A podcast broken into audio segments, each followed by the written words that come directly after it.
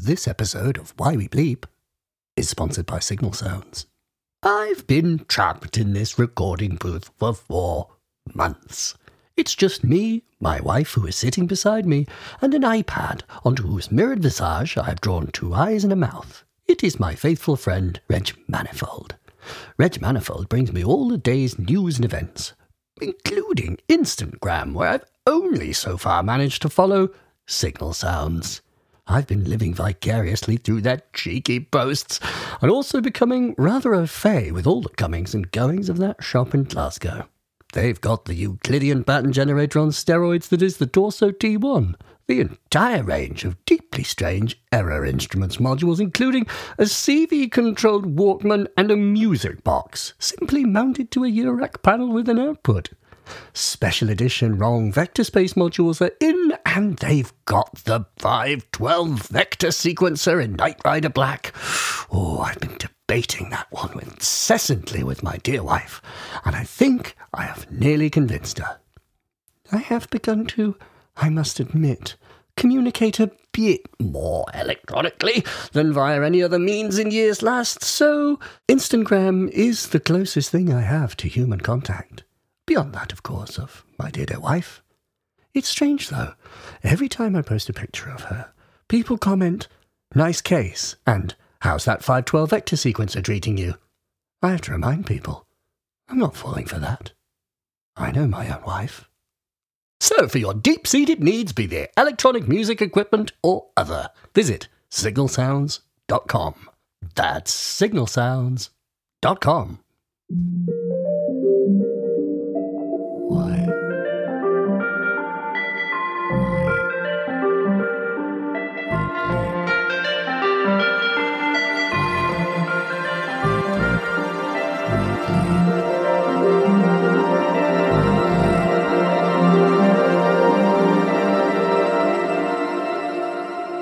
Hello, and welcome to Why We Bleep.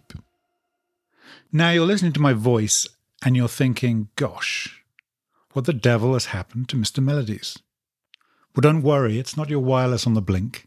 It's me, Tom Whitwell, the music thing modular chap. You know, soldering, Turing machine, keeps banging on about John Cage. Me. I'm here because this episode has a very, very special guest.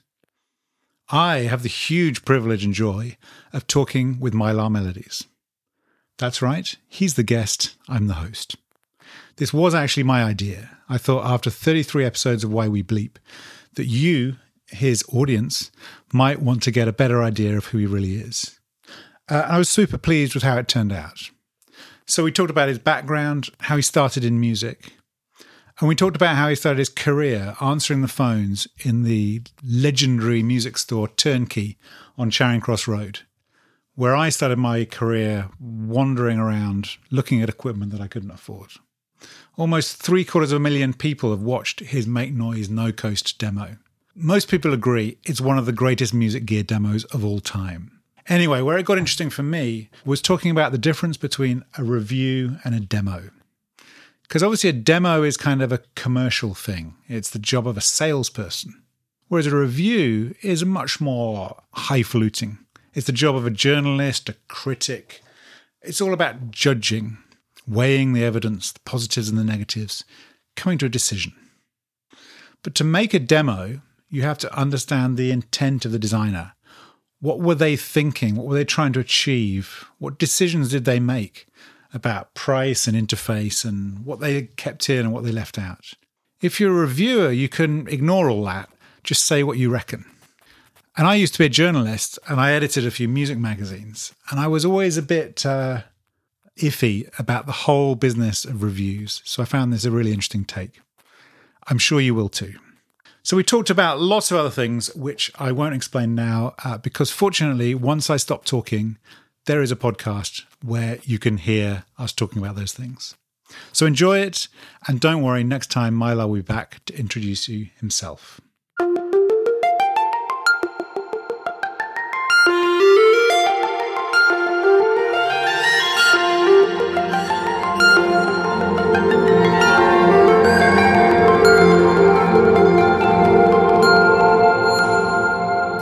Um, it looks like you've been doing some soldering. Yeah, I'm always I'm always doing something. This sounds promising. Making these things. What the devil is that? So that's a program card for the music easel. Yes. All right, Mister Billy Billy. Big Bucks with your Buchla. Billy Booklet Big Bucks with your big easel.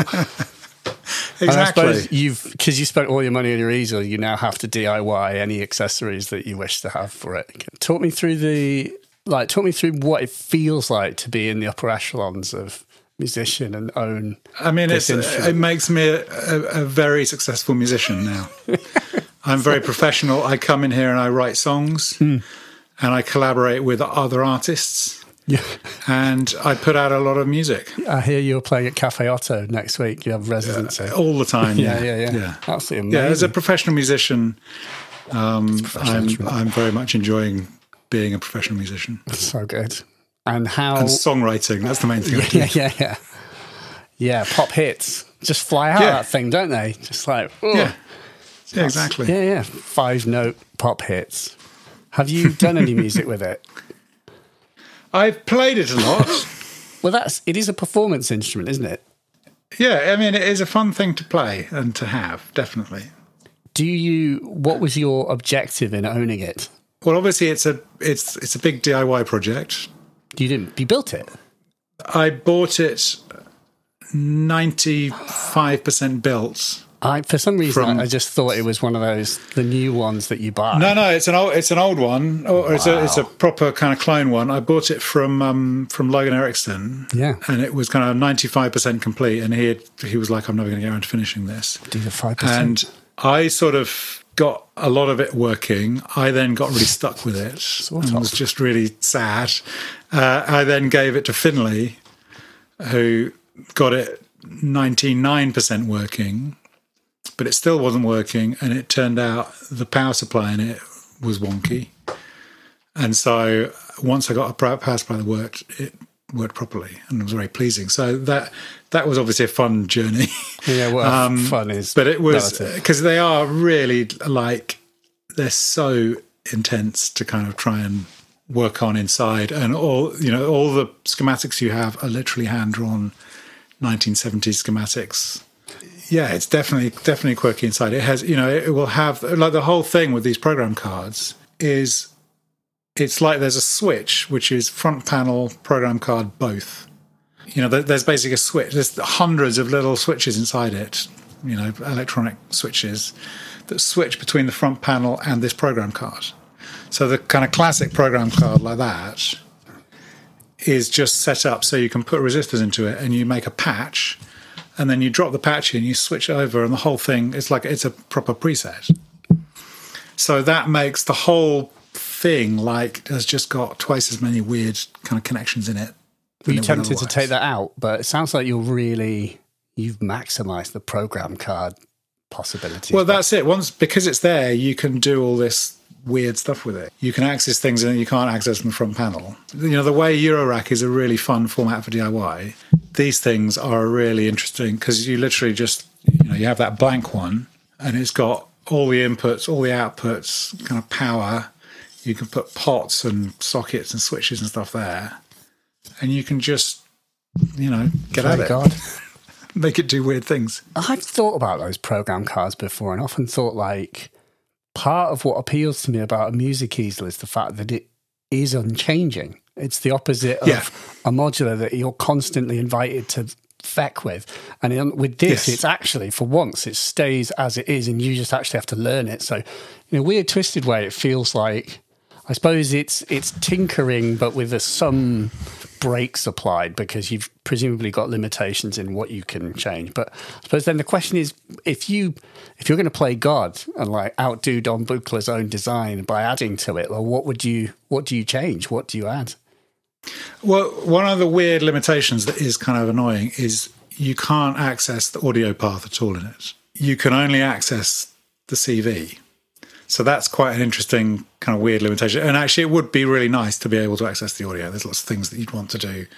If you just kind of turn it on and do the obvious things with it, then it's a very limited kind of two oscillator monosynth with no resonant filter. Then when you when you get into it, there's all these weird little weird things where you're like, why is it like that? And then you realize what it's done. You know, things like the the two output channels have low pass filters on them, and they are they happen to be out of phase, which means there is a little switch where you can patch one into the other, and it becomes a high pass filter.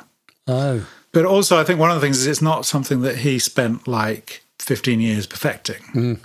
You know, he only made 15 of them, whatever. So it was like, I'll have a go at this. This will, this is interesting, and you can see there's so much thought's gone into it, and so much kind of, as you said, interesting, weird ideas in it. But you know, he he would have looked at it later in his life and just went, "Well, that's wrong. That's not." or yeah. That's not how it should be. That's very limited, and it's not. Yeah, I don't know what his grand aims were, like other than to make tools for musicians. But it certainly feels.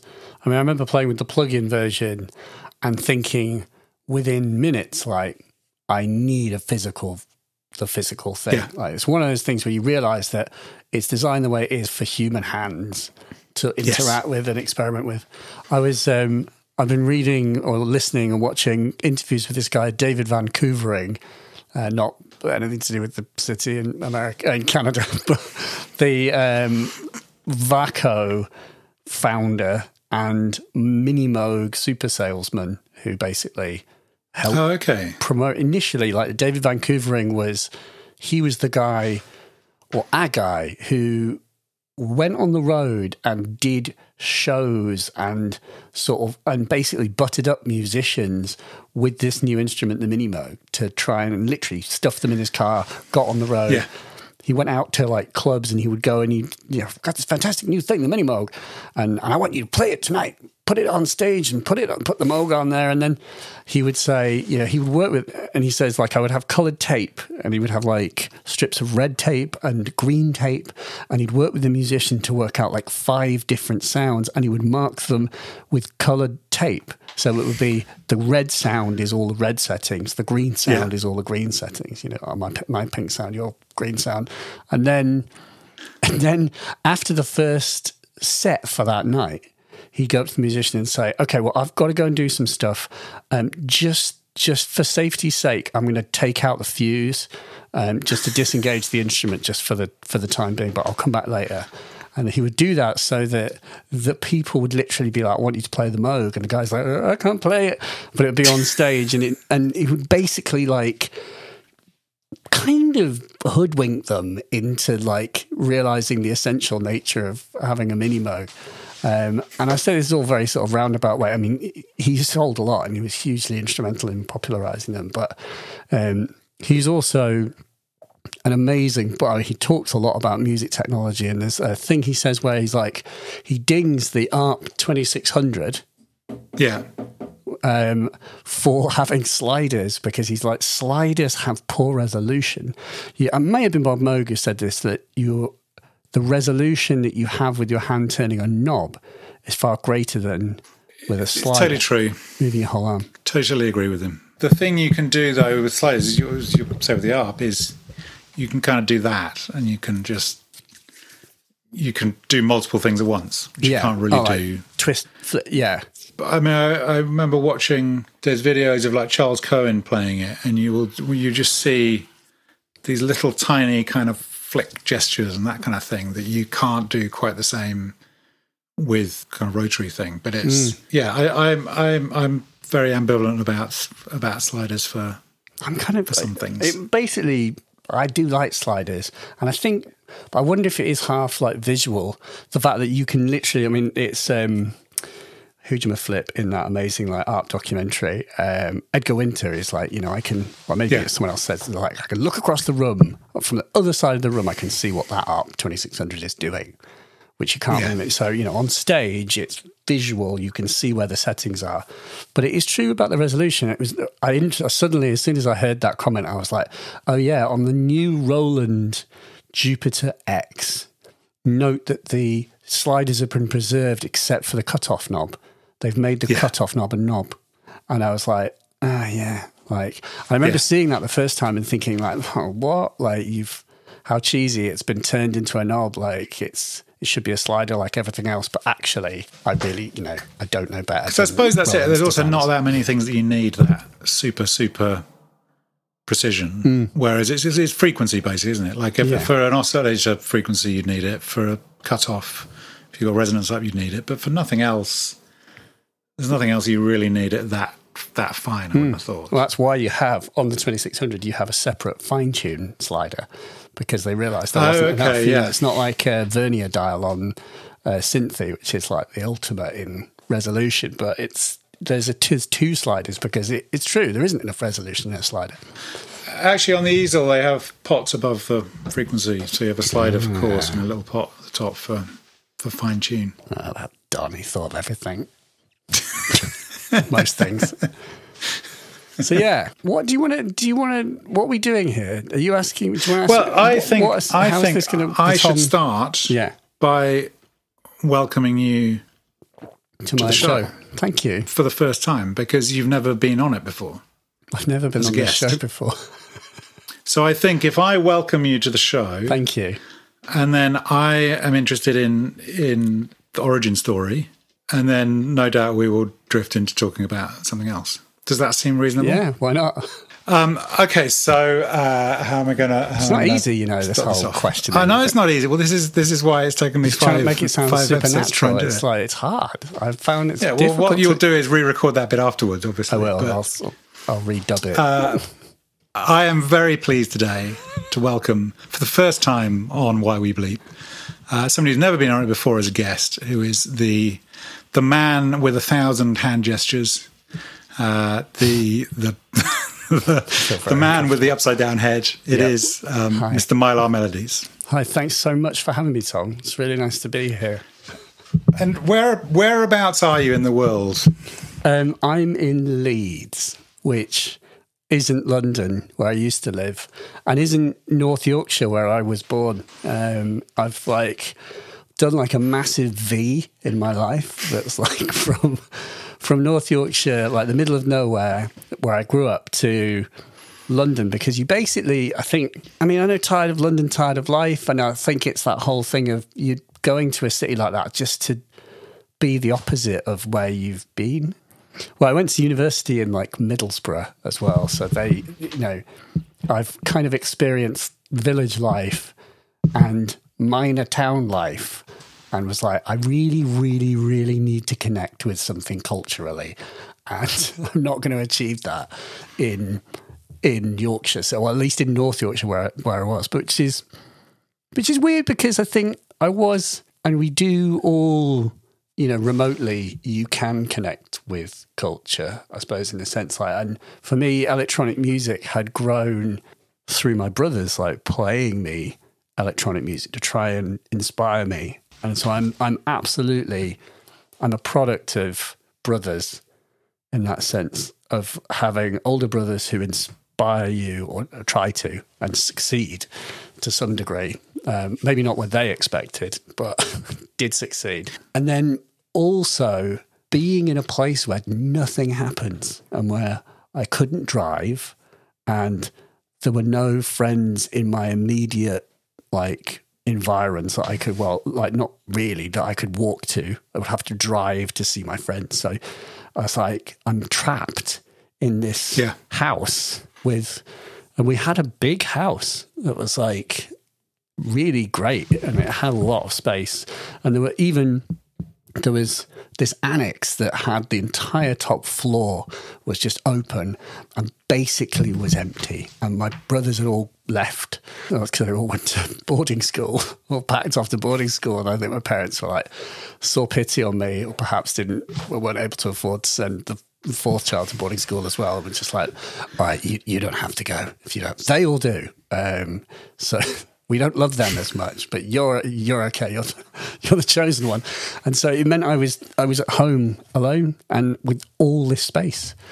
Um, and I've said before, like the way that I got into electronic music was because I'd a great uncle of mine had died, and I didn't know him really at all. I didn't know him to, you know, really very well at all. And really, the only time I've ever seen him was when I went to my great auntie's funeral, which he was at. And I think because we were the only dis- direct descendants or sort of related descendants. He left me and my brothers some money in his will, uh, which was, you know, to a 16 year old, a lot of money um, and was enough to buy a stereo and also to buy music gear.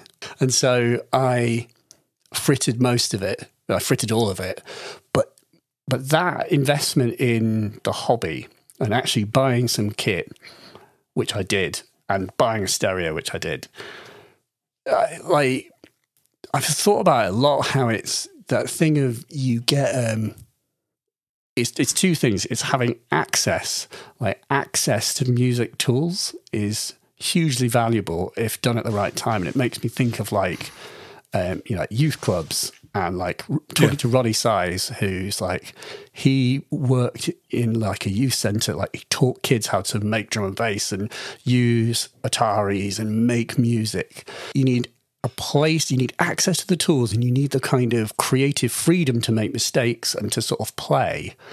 And that's the kind of key to discovering a new talent, hobby, capability. You have to have access, and ha- it has to be kind of guilt free and, and consequence free. You can't feel pressured or shamed or sort of you know and, and I had all the, I realized that I had all those things like and because also one of my brothers had um, is a DJ and had an he had an MC303 and he had an MPC and so and I played with the MC303 so actually that device notorious as it is is like kind of one of the first bits of electronic music proper electronic music gear that I played with. And so that was when it was your your brother's or your brother's friend. It was my brother's. He owned it. Like, yeah. And so I've seen an MC303 and I played with it and I was like just playing presets and muting them on and off. And then it was sort of connecting that I was like, this is a piece of electronic music equipment. This is kind of what Orbital use, which I was listening yeah. to. And that was the band that inspired me. And I had enough fun with it that I was like, oh, I could well, I do this. I can mute things on and off. It's not very hard. Like I didn't do any sequencing or I didn't create a pattern from scratch. I didn't read the manual. I literally was just playing presets and muting them on and off. But that just that little kind of spark of experience was like, oh, you know, this is something. And so that then and it, the other thing was that because he'd been doing his research, he'd bought lots of issues of Future Music. So then I was ah, like yeah. leafing through Future Music as a way of finding out what what gear should I get because this was before the internet. There was no. I mean, it was just as the internet was being popularized. Um, and did you did you have a kind of uh, a, a sort of mentor or somebody who taught you stuff? No, not um, at all. No, absolutely not. Um, so much so that I remember when I was at, in secondary school and I bought all my kit and I've been using it for a few years and I was like playing some music to people like who were on like the music courses there and they was like, "How are you doing this? Like, how have you done this?" I was just like, "I just have bought the gear and fired around a lot." Like just kind of did it by itself. I truly did. There was no like making electronic music, but and I mean there was those future musics, but I didn't. I don't remember buying any issues myself, and I don't remember. I remember that what I got from them was like the guidance on what gear to get. So it was like get an Novation Nova, get a Yamaha RM1X, get a Spirit Folio F1, be a few other bits, and a Samson mic, which I've still got somewhere. Um, it's actually good Samson S2. Here it is. My dad got this for me. And um, but yeah, like I there was no there was no internet. There was no YouTube till 2005. So there were no, at the time it was yeah the guy going to the zoo. So it's it wasn't really like it was or is. And what were what were the things you bought when you fir- the very first things you bought then? I got a Yamaha SU 700. I think was technically the first thing I got, which is very weird sampler. It looks yeah it's like um, it actually it really looks incredible. It's like big blue um, vacuum tube screen with like um, MPCs or like um, 909 style clackety transports and like coloured pads, and it's really weird. Um, and I don't think that history is going to you know, in 10 years or even now, I don't think you're going to be like, these are the new MPC 60s and I mean, I can't. Probably, yeah, they will be because it's, you know, there's no accounting for taste, but um, it's not a cool device. I remember it was sort of I would take like bits of like Groove Armada or bits of like an Acker-Bilk record and just like loop them and just let them play. Um, and I had this RM1X because um, I then I got, got an RM1X, I got a Novation Nova um, as well. I put it all together.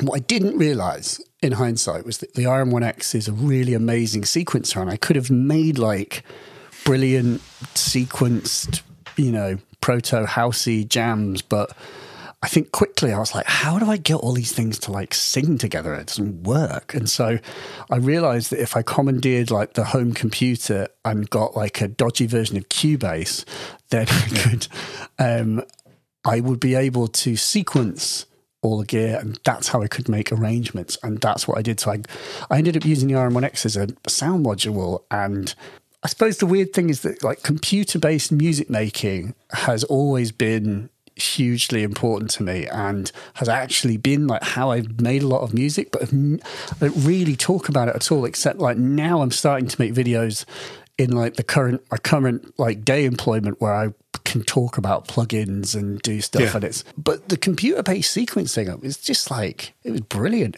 I think about how like I don't how did I get through that stage where you're it's like learning to draw where like you're you're you've got enough talent to know that you're what you want and also enough talent to know that you're not getting it. And how do you muscle on through that stage until the results that come back are actually satisfying and you continue the hobby without getting so frustrated that you stop? Um, and I think I think I always just really enjoyed like the process of like the cool thing about making electronic music is that you can just you you can sit down and you can make something that's like bigger than yourself if that makes sense. It's like a way of literally building a kind of poetic structure that's far larger than your voice can carry. And you can do it all by yourself, brick by brick, slowly and steadily, and build it up. And, you know, and you can stand back and say, I've made a really well considered piece of music, or I've tried to anyway. And you think, how have I done that? And you don't remember all the decisions that you made as you went along. And it all just blends into one. But it's it's by making one decision after another that you do something, and then you think, oh, I know what could kind of go with that, and you look for the sound. And I do remember that the the RM1X was good. Like I worked really well with having sound modules and kind of fast access to stuff. And I think yeah. in hindsight, it's kind of realizing that um, you know, all the clever clogs crap of like modular and designing sounds from scratch is not conducive to writing music quickly. Uh, and so, what I've ended up doing with modular is like building music systems that just spit music out. But I think the whole thing of like, if you were trying to use modular as a way of doing sound design as part of songwriting, I think it's you have to have the concentration of Aphex Twin. I'm sort of only now like realizing weirdly that what was so good about the way that I made music in 2001 was just because I was not really doing a lot of sound design. I didn't really know, I didn't know how synths worked. The Novation Nova was like astronomically complicated to me. I didn't understand how it worked. Um, I just used some presets. I actually bought one again recently and it, it is a really cool synth, but even now it's hard to use. Even knowing what I know and having Lesville a lot, of bought and sold a lot since then. I guess what I'm saying is like, yeah, I, am sort of weirdly coming full circle, or at least I've, I don't know, I don't know what I'm trying to say. I've just never, I've never stopped making music on a computer, and I've still, I've just bought my like yearly. Well, I've got a number of like acquisitions, but I think I actually bought with my own money is I bought a Mac M1, M1 Mac yeah. Mini, and that's just like it's great. Like it's really good. like it's a really, really good computer. And for making music with plugins where you just want to throw, throw, throw, throw, quick, quick, quick, quick, add that, add that, add that, add that. It's really good because you never have to stop. Uh, so, so that I, I did like a novelty thing where I, I ran every single Arturia plugin in V Collection 8 at once making sound. Like I made a chat that had 28 parts going at once, which sounds like a complete wall of sound mess. But it just it was like 43% CPU at that Because they did the fan come on? No, it did not. the fa- I mean, it is it is absurd how the fan doesn't Yeah. come on. The irony is, I, and I was going to like, I was thinking about this, like thinking about how my school had no music technology at all. I didn't study music at school. Like I didn't have a mentor. I really did just do it, and and I was just my mentors were like the idea of orbital It was basically like Yeah. thinking about, and actually still now. I think drives me on some level is thinking about my heroes in like a little dingy bedroom with a setup that isn't as good as the one that I've got and making much better music with it. You know, it's sort of that kind of thing. But what I was going to say, what was amusing to me is the fact that they, the computers at school were Acorns, which are Yeah. ARM computers. Um, and I, I was like, oh, ha, ha, isn't that, there's some kind of delicious irony that I've ended up with and a, what is effectively the Acorn has become the best computer in the world. Um, It's a BBC Micro plus plus plus. Course. it can run elite at like really good graphics settings. and it's interesting when you were, when you were starting out. One of the things I found is when I think back to when I was starting out, and actually when I think back to you know not long ago, I'm really conscious of what I didn't know and didn't understand. so for me, when I was at school, I was in in bands, but I I bought a MS10 from the you know secondhand shop for like seventy five quid Oh my God. and I remember now just not, you know, I could make it sort of do things a bit, but I couldn't consciously, rationally at all understand what it was doing at all. Yeah. And then I, I had a, I had a guitar teacher who was, was that kind of mentor figure, and he would, a mate of his would say, "Oh, I need, I can you look after this Juno 60 and this TR 606 for me?" And he'd be like, "Oh, you know." Tom, you, you look after those for a bit. So we would have something like that for like a, a summer. And but again, I will think back to that, and my kind of understanding of that was so it just wasn't. You know, I didn't. I didn't kind of. I didn't. I didn't get it or have any way of learning it. I didn't have a real goal. I think with it. Just this would have been kind of mid '80s. The electronic music thing came a bit later was. It felt like it was quite clear how it how it made and how it worked. Like you listen to an acid house record and you could kind of work out what was Doing what was what? going on a bit. Yeah, yeah, that's true. You could kind of imagine that it was something that you were you were pasting these bits together and it would make sense. Whereas if you listen to like a Human League record, like the you know something like from Dare, it's incomprehensible to me how something like that can come together. I was listening to a Keith Fullerton Whitman. In fact, a live set of him playing at Cafe OTO the other day. yeah, super. And I was like, I "Oh, have no no notion whatsoever what is happening here. I, I cannot yeah, I make that. any sense of unpicking it. And it's it's the way it feels. That sort of music feels very kind of infinite in a way, and you kind of you can't. You, I just can't grasp it. And it's a bit like when we were talking about the music easel, or the other thing I bought was a Prophet Six, which are both kind of closed, limited machines compared to a modular, and they do feel very different. You feel like you can you can. It's not that they're limited and they can't make lots of different sounds, but you feel like you can imagine the kind of wall around them. Yeah, Uh, and you can, like, there are some records you listen to and you can imagine how it came together and you can kind of, I couldn't make it, but I could kind of see what the parts are and how they might click together. Whereas a modular or what I used to have, which was the DX7, is so vast and so incomprehensible. And you would, you would load up these presets and go, I have no consciousness at all of how somebody can take six sine waves and make them sound like a guitar where you can hear the finger moving on the frets. yeah, yeah. How is that a thing? You can have it so you press it and it says one, two, three, and it's made from a bunch of sine waves and envelope generators. And I could, you know, just couldn't. Again, you fiddle with it, and almost everything sounds like white noise almost uh, until you until you reach those points. Whereas with with something like a Prophet Six, anything you do with it sounds pretty nice. I think that that difference between the things that you can conceive and you can understand, and things that are just totally impenetrable. I think you know for me. I suppose it's then it leads to the question of like what is valuable in music equipment, and I mean it's well with with regard to what you said. I mean actually you just immediately made me think of like listening to listening to like Drukqs in two thousand and one in my dad's car.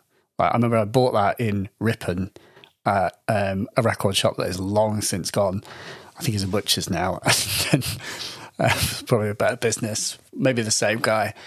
And I remember listening to that and and going because I think I thought the same thing that you did, where it's like where with listening to Orbital, you can understand, you Yeah. can hear the parts, you can sort of hear them, you can hear them come in, you can hear them go away, so you can hear what Yeah. what's separate and what's not.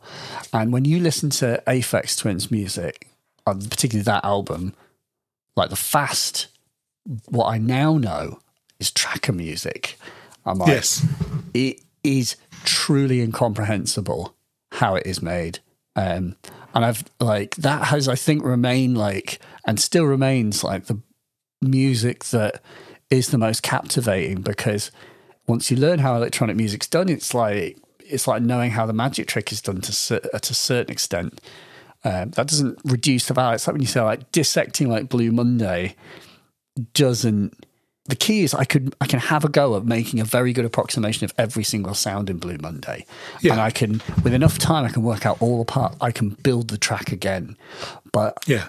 I will never be able to rebuild any of the tracks that are in Drukqs.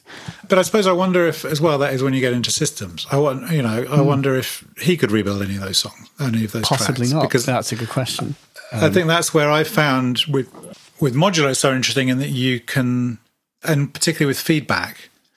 Once you're doing things with feedback, you're completely not controlling it, and feedback is so even in something like a tracker where you're, you know, telling sending one set of commands to it, and then sending another set of commands to it, and they're both acting on the same time. Hmm. It's completely out of your control what that is actually doing. The thing is, I don't think he was doing. I think all that music is carefully programmed. It's none of it's algorithmic, like not a Right, bit yeah. of it. It's all. But I think you could also make a case that perhaps, in a sense, it's algorithmic because he is clearly so fluid and pro- proficient with it that he can write as fast as he can think. And I suppose in Yeah. that sense, you get into a situation where it's like when you've written a piece of music and you stand back and you can't remember like, how did this even come into being? You know it's you've you've become so fluid with something that it's like it just magically appears. And i guess um, the value i suppose of the tracker is the speed and fluidity. When you're fast enough with it it's it, we're all chasing that like brain to techno interface you know the thing that can Yeah. just go from one to the other as fast as possible. And it's it's definitely what um, I saw. I mean, I saw the sneak peek of one of your questions, which was, "What is, um, what makes a piece of gear memorable and special for you?" I was thinking about Yeah. that, and my answer is this: is what I just said is basically how fast and how how fast is it to be satisfying. Um, and I think that's like how quickly can it satisfy you? I suppose, which is kind of, I mean, lazy. And I, I'm definitely, I can't remember who said this. Like musicians are. Oh, it was um, Colin Newman. I did an interview with him. And he's like, musicians are inherently lazy. they're, they're Yeah. looking for fast access to things like the the pedal that makes the sound, the the one knob that's, that makes it sound good. Um, and I think that there is, for me, and that's the problem with the DX7 is it's, but I, but I think also it's it's also th- what I was saying about when when I first started making music and what I realized I gravitated to things that would just give me a sound instantly, and I because I didn't understand sound design, and I think the hard lesson that I'm has taken me 20 years to learn is that I don't have a process and sound design should be or could be a separate process to the writing process. And you you can have a period where you make sounds you can have a period where you make music. Um, and I get tremendous satisfaction from just sitting down in front of a computer like with Ableton Live and just throwing plugins and just doing really basic sounds that have lots of release and just bugging out to them. And And actually, Yeah. I've had like one of the best, sort of most productive experiences with synthesizer on my phone, where all it is is just a little polysynth. And what's great about it is it's literally just 32 steps, and you just put little dots on a grid, and there's no more to it than that. And so, Yeah. and because you're just listening to a loop ad infinitum, you are forced to crystallize that loop into absolutely the best and most endlessly listenable form of itself because you're hearing it you're hearing it over and over and over and over and over and over. And if- you not to go mad you need to make it the best loop you've ever heard. And you slowly iterate until it's at a point where like that's just great. And I can just sit for um um like before we were here I was we were, I moved back in with my parents like the cool kid I am. And then and I would go for a walk up the lane and listen to those those riffs you know just playing and playing and playing. Because it's and that's so I don't know I suppose it's just those are hard lessons but you're absolutely right that the, the point is there's there's tools for different things but I'm I suppose that at the end of the day the key thing is like I'm still amazed by so much music that people write. Another artist like that is Lorn. If you ever listen to Lorn, Yeah. how I haven't listened to them. it, it's one of the hallmarks of an ama- amazing music is often where it's like I don't recognize any of the instruments or sounds. Yeah. I've, I've literally there's not one 707 kick in this whole thing. You know, it's just nothing. It's all completely from a drawn from a different palette. Um, and I've like got grand designs to. I mean, to the left of me, I've got like this little like mini tower of um, the grandmother, the ARP twenty six hundred, and like a tiny bit of modular. And it's sort of what I wanted to do was um, basically do like um, I bought a Yamaha TX16W, which um, should belie the Aphex Twin nerdery in my complete bellendery that I've bought the sampler that he's used because he says it's good. Um, but mainly because I just wanted, I did want like a nice sizzly sampler, but I just can't be asked with an Akai S series. Having tried one, I'm like, it is literally like having your teeth pulled out. And so the TX16W seems like it's like the best.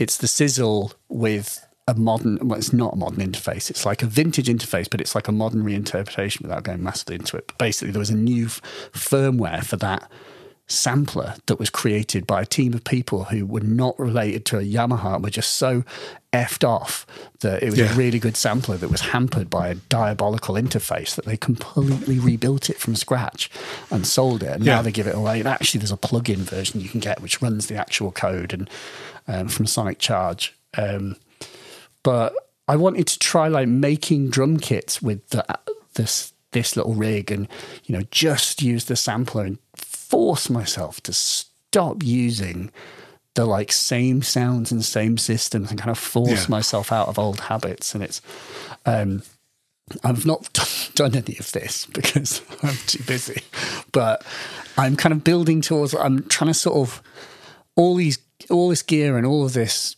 these things are just like hacks basically to try and hack an effective way of making music, whatever that may be. Um, and to have different ones to occupy different types of headspace when you're, you know, um, I'm thinking about like what Van Koevering said, where he was like, there's in this, there's this NAMM interview where it's like, have you ever seen those like NAMM oral histories? They're like, Oh yeah, yeah. there's some really i mean there's they're amazing because they're all just like people from the industry the music technology industry and music industry and there's one with Van Koevering who's he's long since deceased and um he talks about um i, I wrote down the quote um because he's talking about technology and he helped make the orchestron um popularized the Minimoog and he also into like 2000 like right when i was getting to making music they made this him and Bob Moog made an interactive piano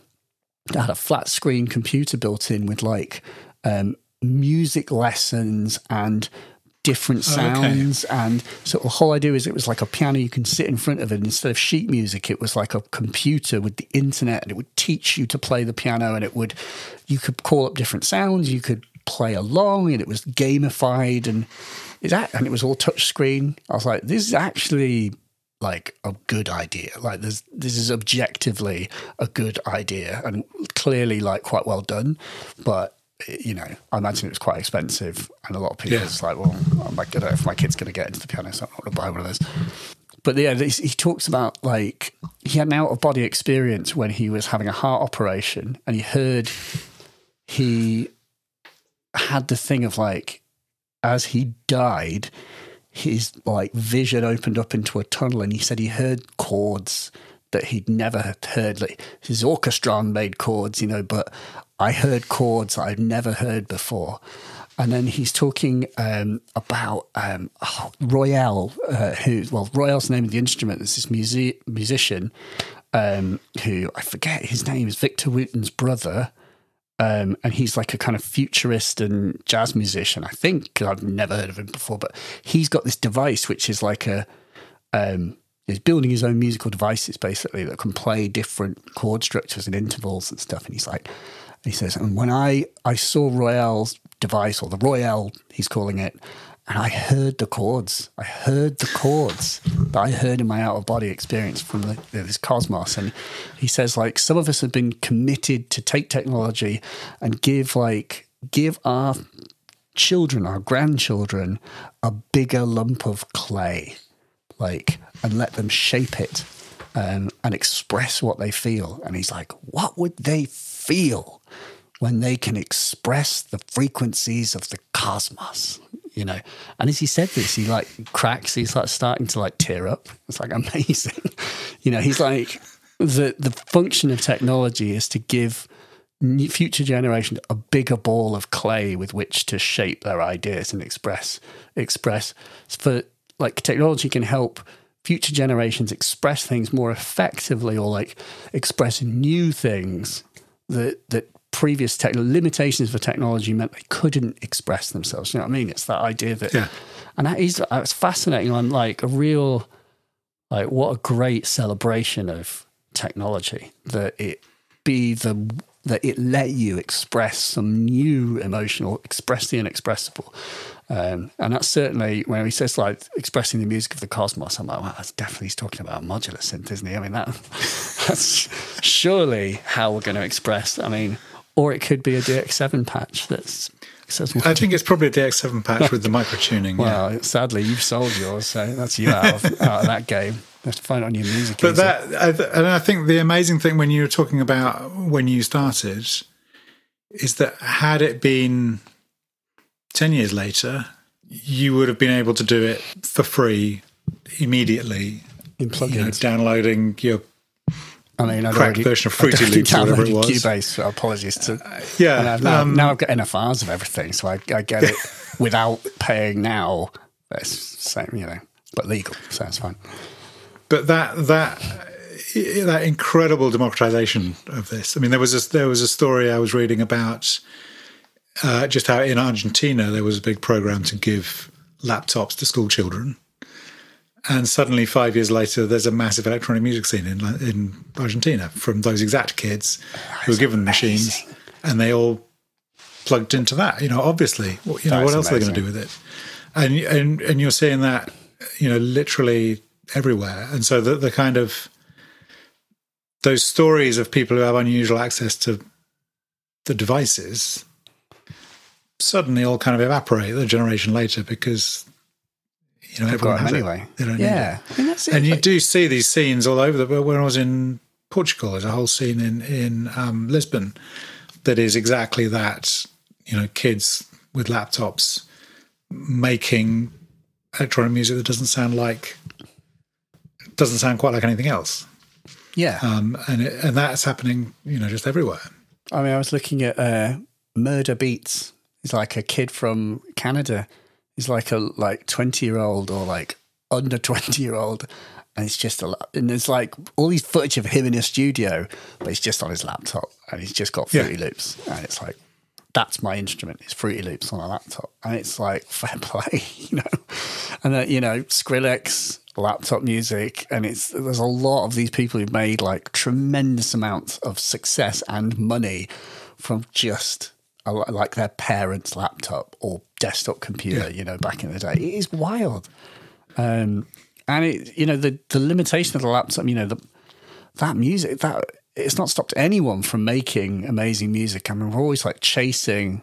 That's the weird thing about the M1. You know, I'm like, it's very powerful. Isn't this amazing? You know, isn't this unlocking new possibilities? But then I'm like, well, Aphex was making Drukqs on like a two a 1999 spec computer, or possibly Yeah. even earlier. Like, and trackers are very, you know, all it is is just some samples being Yeah, yeah, played. I mean, it's it is so basic that, of course, like it was Amigas or whatever that were doing it originally, and so in a sense, like we've not needed powerful computers.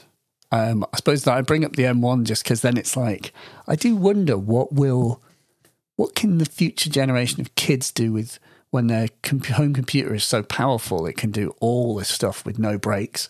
Like, like what does what do most people have any business owning a com- or you know what business do anyone does anyone have owning a computer as powerful as an M1 that isn't a musician or a video editor? It's like, well, what will you do when you've got not limitless, but tremendous reserves of power in your computer, and you, you don't. And I don't know if the, the joke is whether it makes for better music. Like, you know, the No. Blue Monday is an example of how, you know, when you break it down, it doesn't take very long because it's got three parts at, you know, at a time, you know, and, and some of them are just like a guy singing. So it's not, there's not, it's not about power or it's, but I suppose the curiosity is like, what are there other things around the corner?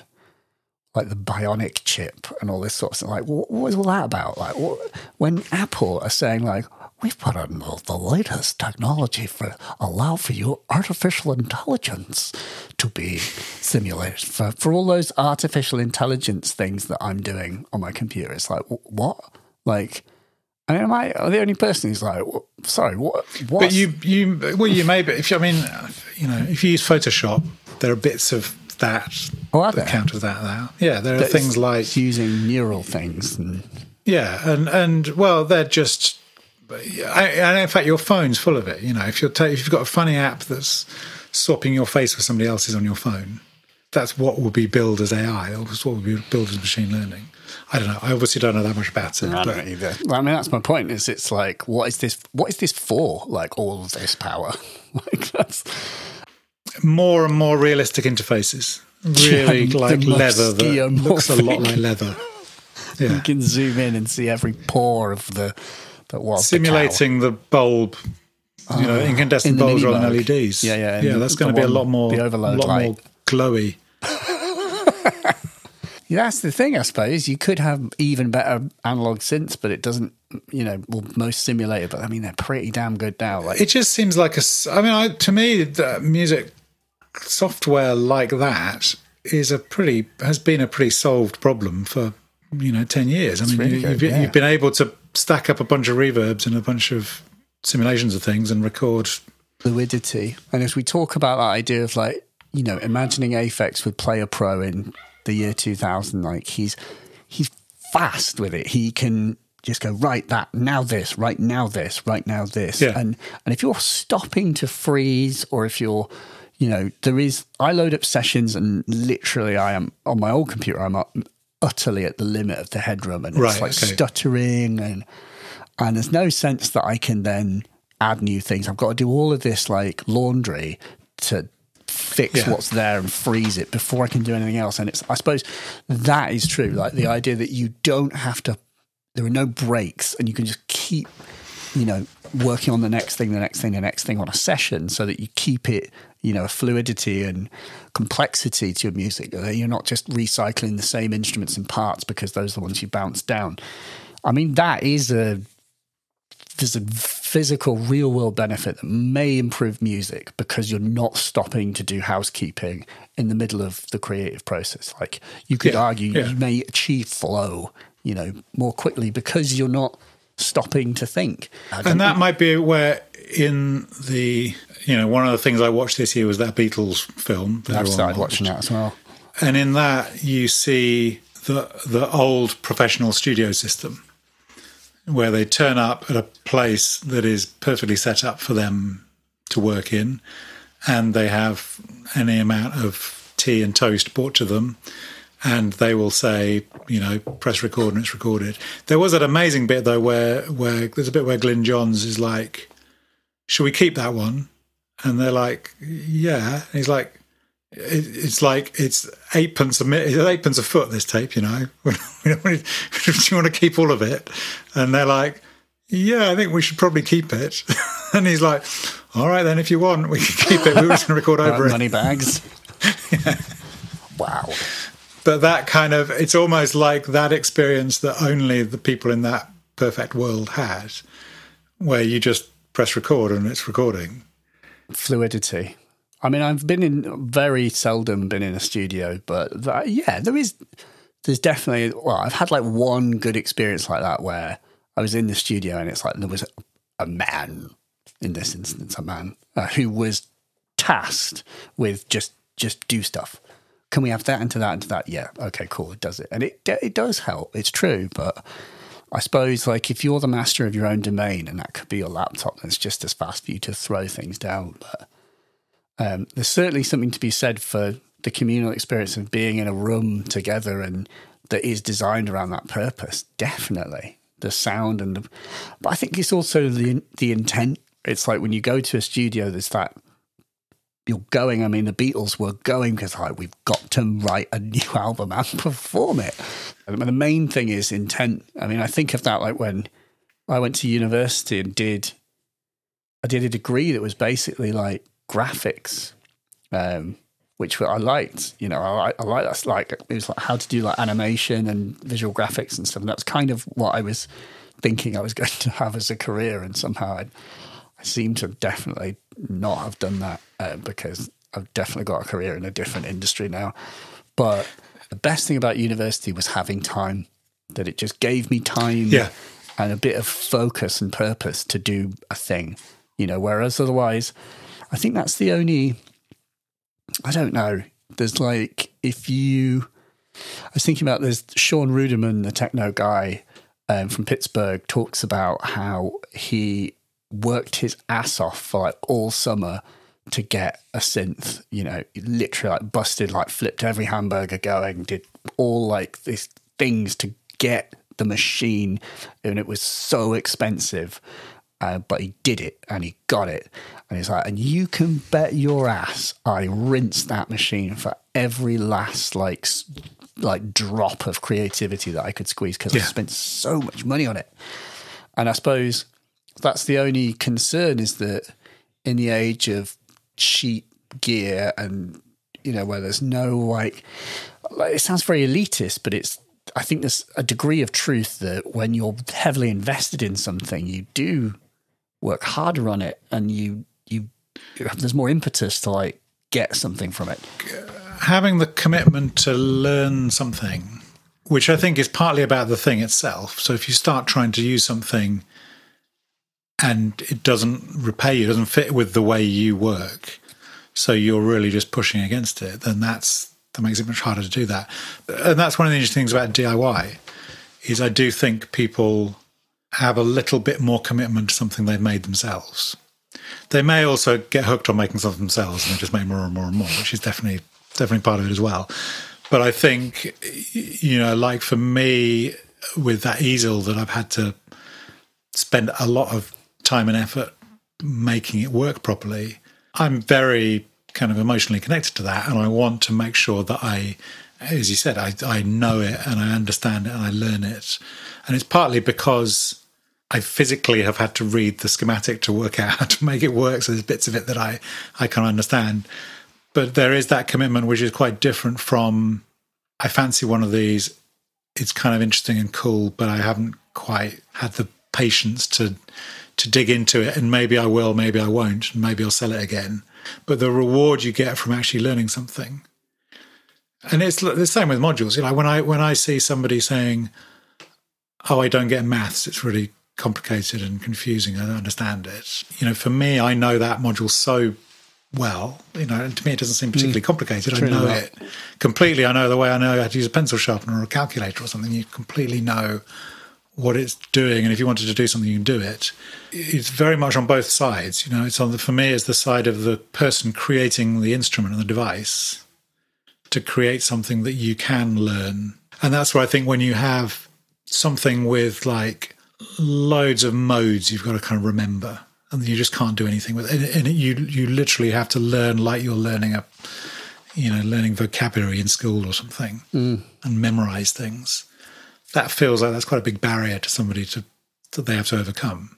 You know, there are devices that are really complicated and have to be learned that clearly can get you into that flow state. So something like an MPC, you pick up an MPC, you can't just do it. You know, there's a there's a lot to learn. There's a lot of muscle memory to learn to get to do it. But when you see those incredible videos of people just their hand, it's like somebody touch typing Yeah. you know, as they're cutting the thing up and they're mapping it across the pads and they're changing the levels and doing all this thing. And clearly that's an incredibly well, it's an incredibly successful interface that definitely works. It's, it will have modes in it. It will have lots of different things in it that, that aren't intuitive. So it's that, that kind of interplay between the two sides of it. This feels like the key bit is that you are in all of this is that you see someone doing something that inspires you. I think it's. Uh, I I think that's what's great about YouTube. Like if there was, Yeah. like that is what I see as my role on, the, you know, in anything that I'm doing, on some level, like the, you know, if you go like, oh, you know, the five whys or whatever, you know, I keep asking the question and why, why, why. What, what do you get at the end of it? And I suppose to inspire people, like be Yeah. it be it through even like a gear demo of something that isn't something that someone intends to buy. Like the best thing that one of the best comments I saw was like someone I can't remember what it was. Like it was like a module or some MicroFreak or something like that, you know. And they were like, I really enjoyed this, and I'm not going to buy the thing. I'm not bothered about buying the thing, but I've I'm going to build a version of this in Bitwig's The Grid now. You know, Yeah. it's like I'm able to take. I took inspiration from what you taught me about the thing, and I can apply it my own way. And I think that's but um, it is a great, you know, it's like one of the great things. We can now just see these things and be inspired by Charles Cohen or um, by, you know, someone playing a Stradivarius, or like you can go and see like Rhapsody in Blue with Leonard Bernstein, and you can just watch that. Like, it, I, I watched that. There is an incredible rendition of Rhapsody in Blue. It like literally brings tears to my eyes, and it's like it's just there. And there's like big lectures with Bernstein talking about musical theory and playing the piano and stuff. And It's all just there to see, and it's all there. I suppose it's just like half the battle now feels like curating it, you know. And do you have the discipline to push yourself through? And I suppose true passion, if that's what you know, if you're really passionate about something, you will. I guess it's also like it is. I think the tricky thing is like the whole um, practice, proper practice, and the process of deliberate practice. The key is the key word is deliberate, and I think it's that's something I feel I I was never taught because I think once you re- the danger is that when you get a certain degree of proficiency that it becomes a circular thing where you're like well I'm good at these I have this repertoire of things that I've worked out how to do and then Yeah. you don't stray beyond it and then that can be good dangerous and you know I'm sort of I will do things like buy a Yamaha TX16W and a Cirklon because if my hero Richard James is deciding to like make music in that way, I, I know that he's probably doing it in part because it's it's a challenge because the Cirklon is another good example of like an MPC like device that is a complete dick when you pick it up. It is just an absolute dick as we've talked about before. And it's actually I was reading an interview with him and he says um, he's like, I'm my own worst critic. Like, I'm not, I'm not worried about anything that I see that people will write about my music because I've already thought of all of the things that you were going to say. There's really Yeah. very little that you will be able to tell me about my music that I haven't already thought about, um, which I thought was interesting because he's he's saying that from a perspective of saying I'm always critical of what I'm not good at, and so I push myself in that direction. I push myself to get better at the thing that I'm. And he also said um, regarding like equipment and making music. He's like, I'm not interested if I'm not learning something. Yeah. And that I was like, oh god, that's annoyingly smart. Like, if you're not, you know, I'm not interested in playing or making music if I, am not trying something new or teaching myself something or exploring a technique or some concept, something that I'm unfamiliar with, and that that is the the driving force, and it's going to keep you fresh, you know, and it literally keeps you alive as well. Like learning, learning a new thing. I was reading this book about how literally to live longer, do a new thing. Yeah. Like every month, do a new thing, be it try squash or, you know, take a dance class or do, it doesn't matter what it is. It's just got to be a new thing. And the, the, that process of like elasticity. Um, and then the other thing, um, before I forget, I was like, because it was a really good tip, is to do with like getting things done and the whole like you know the GTD process and stuff. I just thought was very interesting in terms of achieving things. Obviously, everyone's you know, and like classic achievement issue in electronic music is completing music, for example. Yeah. A really interesting maxim or quote that someone had said was motivation is kind of it's not how it works. Like, I think you may think that you are motivated and so you complete things, but actually, what makes you complete things is momentum. Like, the process that's of having done something gives you this spark of joy that you want to add to a little bit. And that's how Yeah. you build. It doesn't just, it's, it's like inspiration. Like people who say, oh, you know, I'll wait for inspiration. I wait for inspiration to strike it. It's like it's bollocks in the extreme. Like the idea of waiting for inspiration isn't how it's not how creative things are done, I don't think. I don't think you need to do that at all. I think if you think that, you're just going to waste a lot of time. You, what you need to Yeah. do is just sit down and start doing stuff, and it will happen. Like, if you like doing the thing enough, then it will happen. You know, you will come up with ideas that will spark ideas that then start momentum going. But momentum is the thing that will make you push on through. But it's, you've got to that initial thing of go, well, I've got to give myself a deadline. I've got to finish something. But but, but if you did that, I mean, I can't talk because I haven't done it, but um, I am aware. I'm aware of that feeling that once I've achieved something, it makes you then want to do a bit more. a bit more. Absolutely, yeah. There was a, a concept that I liked this year was um, productivity dysmorphia, which is where people are, are completely unaware of the amount of productivity they do themselves. So somebody will look at themselves and feel they're failing to achieve anything, hmm. and yet, by any sensible criteria, by anyone else looking into it, they will see they are they are achieving a lot. Yeah, you're you're essentially addicted to that sort of little rush of completing things. Hmm. And so if you ever go off the ball at all and you're not completing something, you feel you're failing because you're doing three things a week rather than five things a week Yeah. um, which is mad. And I, I, I had an interesting thing this year as well, where I there was a point, sort of, when was it? It was towards the end of the summer, maybe, where I was feeling quite sort of just uninspired. I didn't have like ideas. Like normally, I will have a bunch of things I'm specifically working on that need kind of completing, and that's fine. Those are the things I'm doing.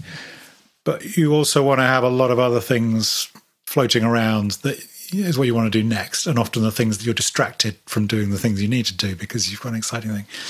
And I was just sort of not feeling much of that for whatever reason.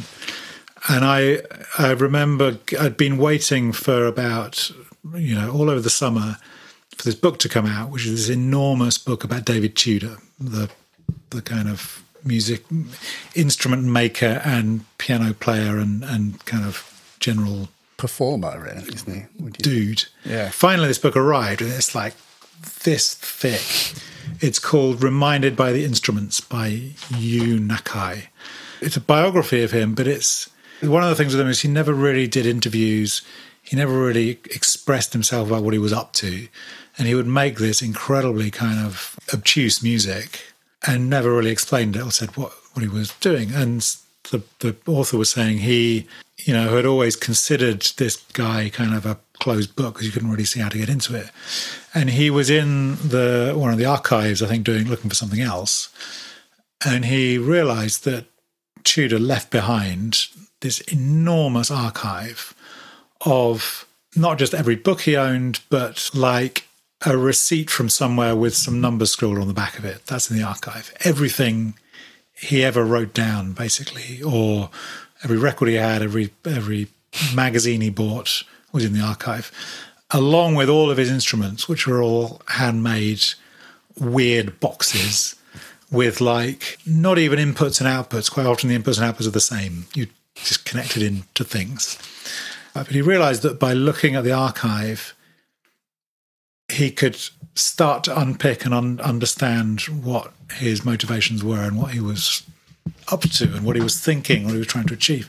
And basically, that's what he does. So he writes this enormous book where it will, you know, tell his whole life story in enormous detail, understanding how he was analyzing the scores he was playing, all this kind of stuff.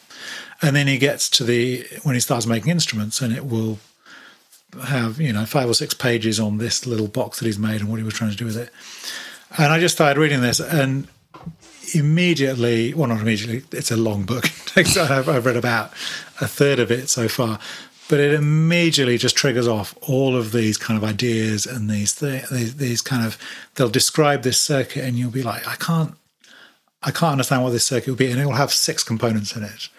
So I'll come out to the to here, and I will literally just kind of make one. Like I was really interested in. I'm always really interested in, phase and how phase relates to feedback, because obviously it's the difference between big feedback and no feedback, and that was what David Tudor was using it for.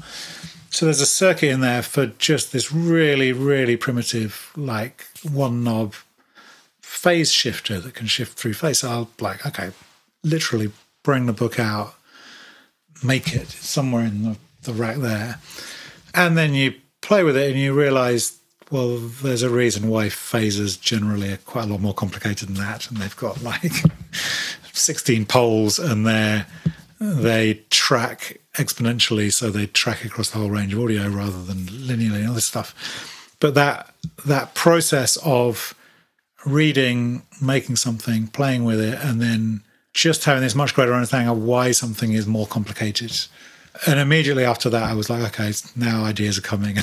And I'm kind of, you know, waking up early in the morning and writing something down and thinking, oh, what can I do with this? And then the other thing that that does unblock it is when you have those new platforms. So that playing with those music easel cards, it gets you from sort of idea to something you know is working or not working within two or three hours rather than what can take two or three years, which is actually completing one of the sort of projects and the things I'm designing sometimes. Well, sometimes they're simpler than that.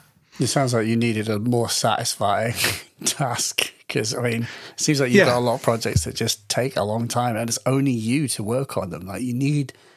You need to build the momentum, right? Like you need to have yeah. like the sort of small wins. I think also it yeah. feels like you're talking a bit about the need for rest you know, and that's that's another thing that I've read, you know, read about. It's like literally rest. Like you need to stop, and it's yeah, and it's definitely. wrong to think of rest as a kind of um, a skive off work or a sort of escape from work. It's actually arguably integral to work because to work effectively, you need to be well rested, and that's sort of, I mean, that literally means from sleep to holidays to time yeah. away from the thing. It's because it's also like you know it's like if you there's another level which is that if you're going to make things that i mean we're not doing that well i'm not certainly but you know if you want things that make art that comments on life well then you have to have lived a life. You need to do something more yeah. than just be in your room. You actually have to go and live your life. But i think it's also you just need to like it's okay to just take a break and do nothing um, I, I, I mean, I'm a great believer in the kind of two two sort of mental states of processing things. So the in um, the sort of two systems in um, Daniel Kahneman's Thinking Fast and Slow, mm. with the idea that you've got your essentially you've got your conscious brain that is working all day that you know about it. But I certainly believe that you you're posting things into your unconscious brain to go and ponder, mm-hmm. and probably it seems to be stronger at pondering when you're getting plenty of sleep or you're getting some exercise or you're you know doing something else and then this miraculous thing where it then posts you the answer back I mean, what you're uh, describing is is literally what happens. Apparently, I mean, I've been also reading these books where it's like that is like there really truly is a consciousness of unconscious, and it, it's exactly Completely. right. And that's how and I now I, I'm just now very now I'm very kind of at peace with that. So I'm very much under mm. one of the things is I I definitely know if you kind of throw a bunch of ideas at me I'm not necessarily going to come up with anything particularly clever on the spot immediately. You know you can respond in some way using your your conscious experience or your you know that's like something we did previously. Oh that could work. We could do it like this. But often to get an interesting, useful answer, it needs to percolate for mm. for days or weeks or months, and then you'll be walking down the street and you'll go, okay. And it, particularly, I, I think I notice it much more with the sort of like I remember after spending a lot of time looking at really really small things, trying to make various really small things. I was like, I suddenly was was riding a bike down the road and I was like, no, that is wrong. I need to make something big. and that's when that kind of control module with just big knobs on it. Um, and that emerged pretty much fully formed. And I I can't say that I sat there and thought it wasn't me it wasn't the conscious side thinking of that. It's just it, it kind of the unconscious was obviously pondering that and then was like, this is the answer, this is how you should do it. And you know, you receive it and that's you know, good. The the book I read literally talks about the fact that when you are physically moving, your body, your mind thinks differently to when you're Yeah. sat still, and so that physically moving really helps the thought process. There's a reason why, you know, um, philosophers go for walks, and there's, you know, there are, pe- there are famous people who've like. You know, they build time, they specifically build time into their schedules to go on walks or go out and, and do what appear like mundane activities because they're absolutely, they've realized that it's an integral part of the thought process. And it's, I think it's the problem of the modern age, and especially also like, you know, both being in an office and working from home, where it's it's considered sort of semi taboo to like go out for a walk. You know, you're supposed to be we're supposed to be always connected. We're supposed to be on. You know, in a sense, it feels like you're being denied the option of going for a walk and being disconnected to just be with your own thoughts. Yeah. Um, and it's the thing that I have the most fear about with social media is this quote that I read on social media somewhere, which is that social media takes the time that you would have had to just be alone with your own thoughts and it just Yeah. rams it with the thoughts of other people. You know, it's thinking time that you should be using and you're you're could be allowing your subconscious to chew over as you do nothing. And yet you sabotage it by just with distraction, which is a Yeah. terrifying thought. Like it's potentially it's making us less it's harming our concentration potentially, but it's also potentially harming the quality of the ideas that we can come up with through its sort of inane hostage taking of our thought process. Although maybe if it is truly subconscious, then it's happening below the surface anyway. But the you know, it seems that those revelations they happen after the walk, you know. And the key thing with the Yeah. walk is that the walk happens in nature as well a lot of the time. And part of the reason for that is because you don't have to think carefully about your environment.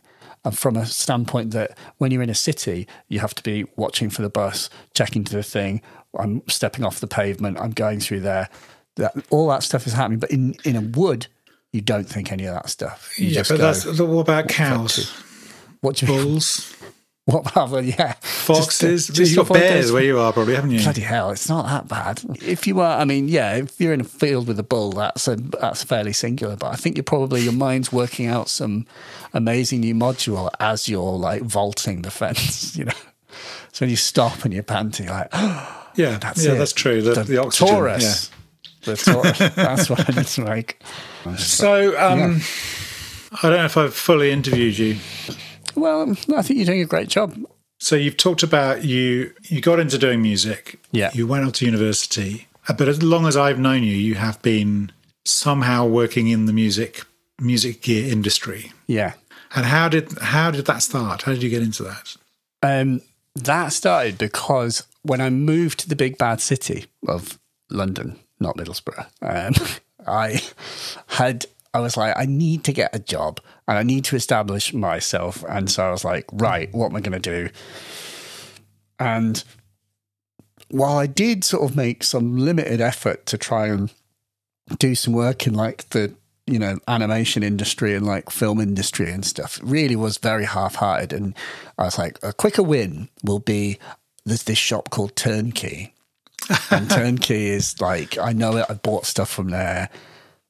I could work there. I could be like one of those people that sells gear. So I'll go and work there. And so I went for an interview and got the interview. And so I went to work at Turnkey and I was doing telesales. So I was on, if you've oh, Okay. ever like, where Chipotle is on Yeah. Charing Cross Road, Yeah. that's what used to be Turnkey. And Turnkey, interestingly, the building that was Turnkey was a music shop called Selmer's before, and the Beatles bought guitars from Yes. Selmer's um, back in the day. So it was it'd been a music shop for a long time, and it Selmer's went out of business, and it turned into like a computer shop, and then it turned into Turnkey. And basically, Turnkey had the shop, and it was kind of a you know, there were, I don't think there were really, I mean, there was Macari's and there's sort of the more trad music shops down Charing Cross Road. But, but what was good about Turnkey was full of like gear. So it was like more, there was more was huge, wasn't stuff. it? It was, yeah, yeah. And it had like, the, the had the sort of street level, and then there were stairs down, and downstairs it had the synth museum. it had a synth museum, um, which was amazing. And and in that synth museum, which we were never allowed to touch, there were like they had a System 100M. Um, what else did they have? They certainly had VCS three. Did they? Because Definitely, when I I was there, that. they were basically decommissioning the synth museum, and I got to. I owned a Cwejman S1, um, which I bought with more with the money that my grandparents had given me to buy a car. Uh, instead, bought a synthesizer, uh, which is, I mean, they're, they're It would have been a very good investment if you still had it. Yes, it would. It really would. They were what about two two grand, weren't they? They're now about six grand. Yeah, hindsight is twenty twenty, but I've done all right. I'm fine. I've got enough synthesizers now. So what? Tell tell me about working. Tell me about working in Turnkey because it was such a sort of legendary place. Were you? So you were on the phones. You weren't Yeah. in the store. I would. Uh, and I What? What? So what? People rang up and said, "I can't get my Akai to work." Do you Yeah, fix I wanna make this is Phil Collins. I can't get this to work. Yeah, yeah. Can well, you come around and I fix do it? remember I spoke to. I'm trying to think, who did I? There were two famous people I remember talking to, and one was um, Howard Goodall. Howard Goodall. Howard Goodall. Oh, Howard. Goodall. I sold like some stuff to Howard Goodall. Um, but point was, yeah, you were the main thing wasn't talking to celebrities; it was just talking to people, just phoning up, saying, "I want to make music. I want to do this. Um, I've Yeah. got some money. I want to do that. Like, what do I need? You know?" And so it was Oh, a wow. process of like, you know, literally pick up the phone. Hi, how you doing? Uh, yeah, yeah, good. I'm, you know, I'm looking to do this and this. Cool, cool. Like, and then you just have a conversation with that person about what do you want to do, and then you go, all right. So let me have a think. Well, you want to do some music? All right, you've got like 150 quid. You need an audio interface and a MIDI keyboard, you know, or like, and so, and you'd be furiously Googling these things as you're talking on the headset, like pulling ideas up. Like, okay, okay, okay. What, and what have I got in stock and what's available and, you know, what's good, you know, because it doesn't behoove you. That's sort of a, yeah, I think there's that thing of being a salesperson, there's that sense that, you know, you're innately out to hoodwink someone and, you know, rip them off and fly into the sunset. But and the reality is that we don't live in like the 1940s. so, Snake oil salesman, although if some of the hi-fi stuff that I've seen like regarding like cables Yes. that have got like aligned electrons does feel a little bit close to the bone. Not quite sure how they get away with that, but okay, fine. But that is not really the case because people can return things very easily. So We you were like a doctor. You were prescribing them stuff. Exactly. So someone comes to you, they say, I've got this pain. What you know what is the bit of gear that will solve that pain and and you it's the onus is to sell them the thing that they want because they'll return it if it's not and you know, And did you ever get feedback from them knowing that you'd done a good job on it? you would get people would come back and like the best salespeople would have like customers would gravitate to them. It's like, and that's something that you read a lot about when you read about sales. Like there are people who are they're consistent. It's like poker. You know, Yeah. I think poker is a game of chance, but why does why do the same people finish every you know it's like the roundest quote like why do the same people finish like head of the table of the world series of poker every year it's clearly Yeah. there is a skill element to this and the best people were consistently the best and would consistently sell the most stuff. Um, and people would come back to them to buy. You know, it's sort of Yeah. come back to them like they're my person. I like talking to them about gear, and I'm happy. Let's. I want to talk to them. So it's a real like it's a real art and skill. And actually, that David Van Koevering thing he talks about selling. He's like, I liked selling. I, I enjoyed it. I did enjoy selling. And I think about that as well. And I think I feel a sort of kinship with him in the sense of like, I am a salesman. Like, that is my role. When I make a demo of a piece of equipment, I'm selling it in a video Yeah. form. That is exactly, I, I am 100, 200% aware that that is what's happening. And that's the function of the video is to make you want the thing. Like, and it does Do that. people misunderstand that and think that you're reviewing it in some Yes, they do, and and that is problematic. Like it's something that should be I've thought about directly addressing because people need to understand that it's not a review, and there is a difference on a deep seated and fundamental level between a review and a demo.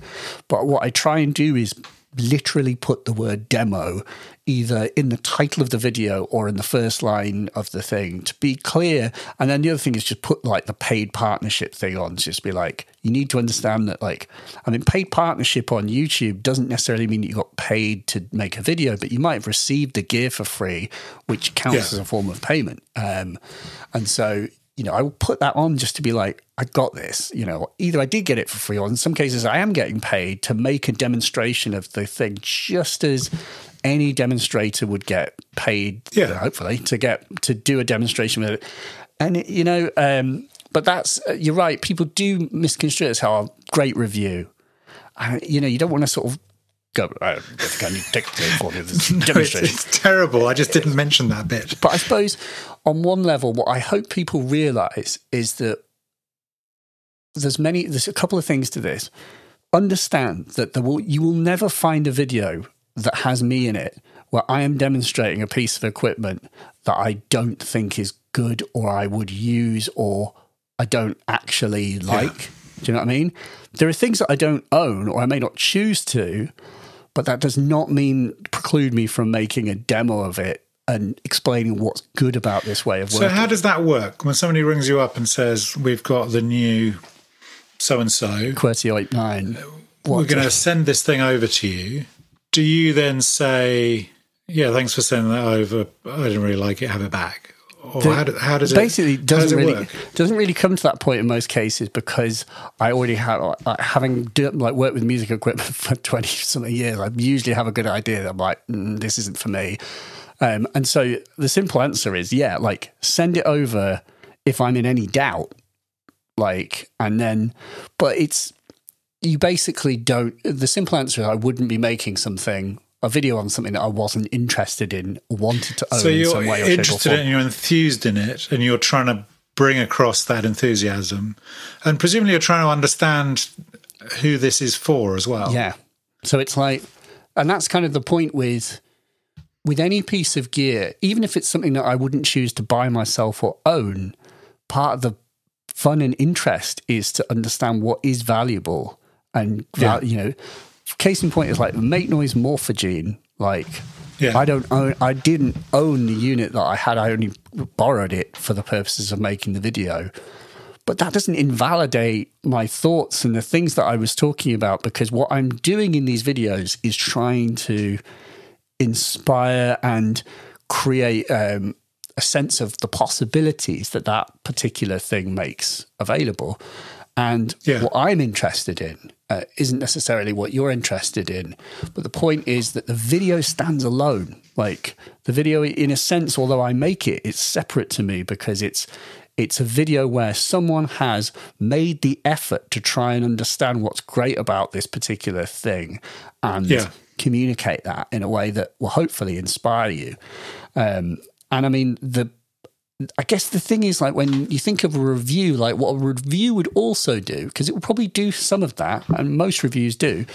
Um, but what it would also do is it would have kind of like a part where you say, "Oh, and here's what's not good about it, or bad about it, you know, or this broke, Yeah. or you know." And the thing is, uh, this is something that people need to understand: is that music gear doesn't really isn't bad like anymore. Like if that makes sense. There is really no music gear that you can buy unless it's like no brand sort of weird stuff on like Amazon that is like bad anymore. Like everything Yeah.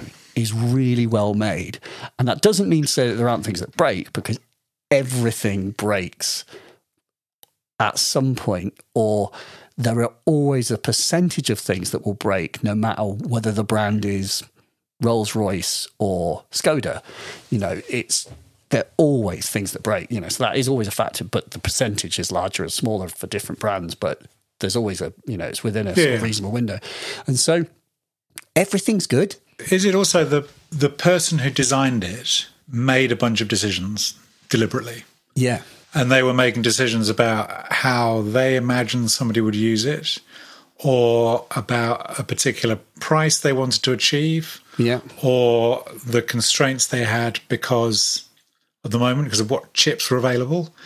Uh, and they made those decisions. And i think what's really important or what's really interesting is if you're able to understand those decisions and explain them to people and enthuse about why they've done that it's a, it's a thing that the designer themselves might not be as good at doing. Like I'm thinking of pieces of music gear that are sort of notoriously bad. Which What I can think of is thing, things like the was it the Akai, the Timber oh sorry. ah, The um the the Timbre Wolf. Timberwolf. Tambo- yeah, well, Yeah. you see, this is a great this is a great example.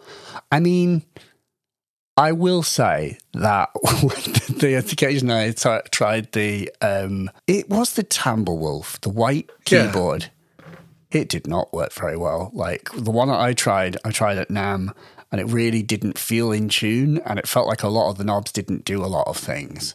And I've never made a video about it, nor have Akai No. asked me to, you know, exactly. But like the Rhythm Wolf, like the is that the drum the drum machine? I think that was the uh, drum machine. The really the really interesting thing about that machine, which when you try it, you may say, "Oh, this sounds weird. This doesn't sound right." You know, that's an odd sound. But a friend of mine said, like, I met the guy um, behind it. He's like, you know, Yeah. Dan, the the guy who appeared in some of the videos, and like, he's the guy behind it. He says he's an industrial guy. And it's an industrial sounding drum machine. And if you listen to like. Yitzhak and those bands, Yeah. then you will hear why it sounds like because what it isn't is a techno machine, and everyone's thinking Yeah. like it's 808 or a 909. Those are your only two numbers that it can be.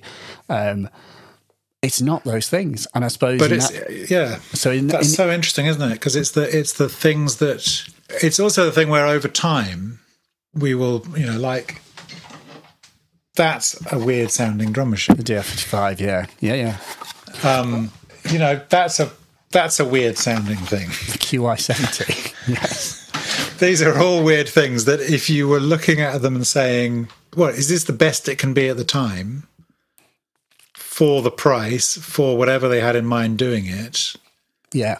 sure. It's, it's a great question. Yeah, And then you obviously get the classic 303 question, which, if you were reviewing the 303 for the task that it was presented, it might not have been a terribly effective. yeah. Well, maybe it was. I mean, it was a pretty cheap price. It was quite sophisticated. It's I think you can argue that everyone at Roland they dis- they made conscious decisions about all of the places that all of the settings on a 303 could go. And yeah, I, you know, I think in my heart of hearts that they are well aware or were well aware of how funky it sounded when it was pushed into those funny settings.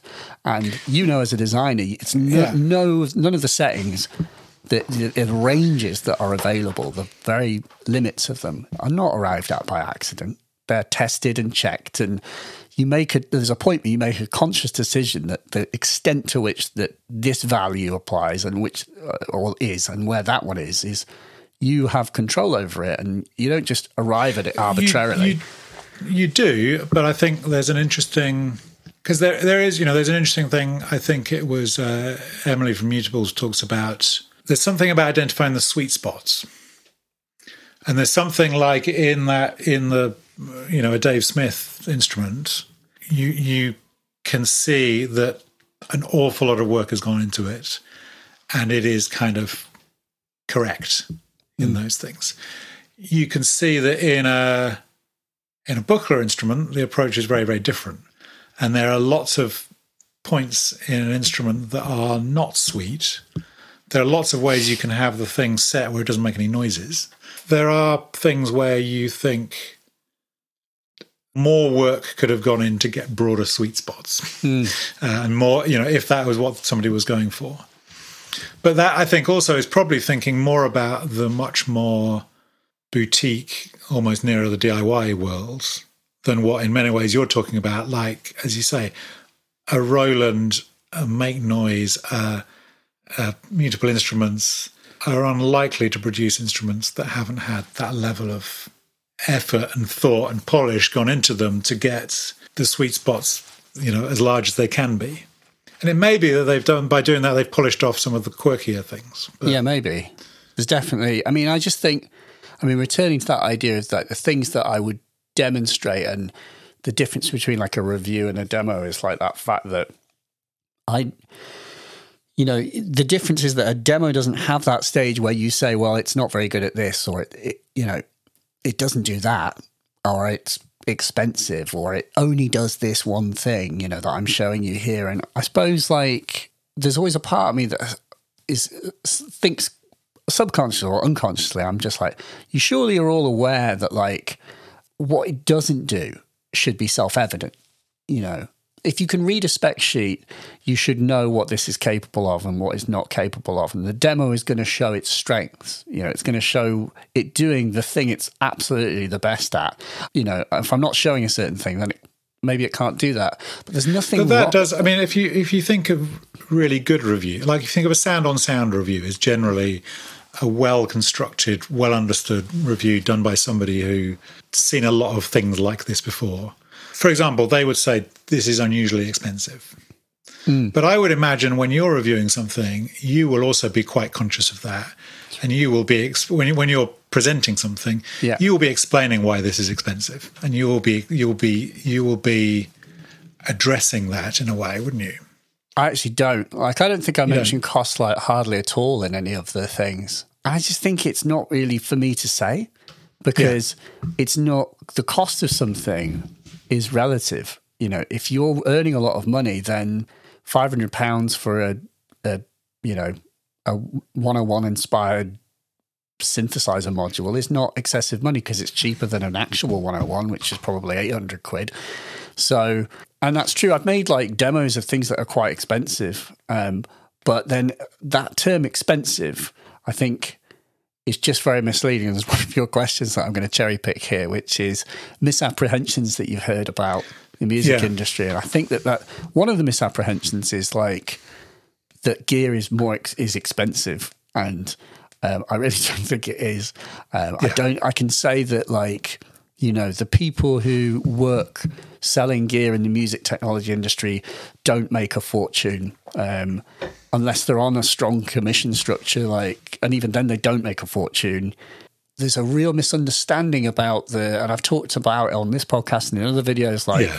how, you know, people need to understand that like the cost of a device is not just the cost of the bill of materials. There's, there's lots of other overheads and factors. And, you know, in the case of the, you know, the retailer, then, and distributors as well that are sometimes in the path. And there are other agents that take a cut and that that does change the cost of things because of course there has to be margin built in. Um, but none of these um, none of these people are ripping you off. I think is the sort of Yeah. is what I would say. Like really, I would not. I can assure people that no one is kind of like you know cackling like you know when the door is shut, saying like amazing. Like it cost three pounds to make this polysynth and we sell it for two grand. It's like it's just unfortunately not the case. And um, you know, it's actually quite a hard industry to survive in, and that's why you get a lot of, especially like you know, in the niches and niches, you get modular brands that are going out of business, and you get There isn't there isn't an Apple or a Tesla of music gear, no, but there are. I mean, there are big corporations um, that are but not on high ones that are not ones that are spectacularly well valued and enormously growing. I mean, that's the thing. It's not. Yeah, it's yeah. It's not, not, like, like, a, no one's growing exponentially. It's a kind There's of no VCs piling in to put in tens of millions of pounds into Well, somebody are. making. There are, but- well, there was one in London, yes, are, but yes, that didn't but- end well. But those aren't common, is the point. And um, but that's because um, I think people grow. Another misapprehension is the like the gross misunderstanding of the size of the industry and how small it really is comparatively, and how that So, really. what's an affect- example of that? Well, like we've talked about the fact that, like, like I mean, I've mentioned this before, and I mentioned this in a video, but like the cost of making a case, making cases for Eurorack, and but then comparing that because our frame of reference is what we pay for a cupboard in IKEA. You know, an IKEA Rast, which you put your shoes on, which happens to also be 19 inches wide, you know, can be made into a modular case, and you could make a case, make a case that well, that's only 20 quid. So how on earth can you charge me 300 pounds, you know? But then I mean, I recently, um, I remember I mentioned to you last, was it last year about this whole um, DIY bar top arcade project? Um, Oh yes, do you yes. remember that? How's that going? Yeah, great. I finished one a year later um, with the impending doom of this Christmas. I was like, I have to finish this for my brother because I was making one for my brother. And so I was like, I've got to finish it because it's Christmas again. So literally, that was his secret Santa from the last year. And I'm giving it to him this year, but let's not worry about that. Um, just like the amount of work that goes into every curve and every section and every bit has to be considered and prepared for and thought for and planned for and checked and drawn and like punched and sanded and connected and finished and then sanded and waxed and sanded and waxed and Yeah.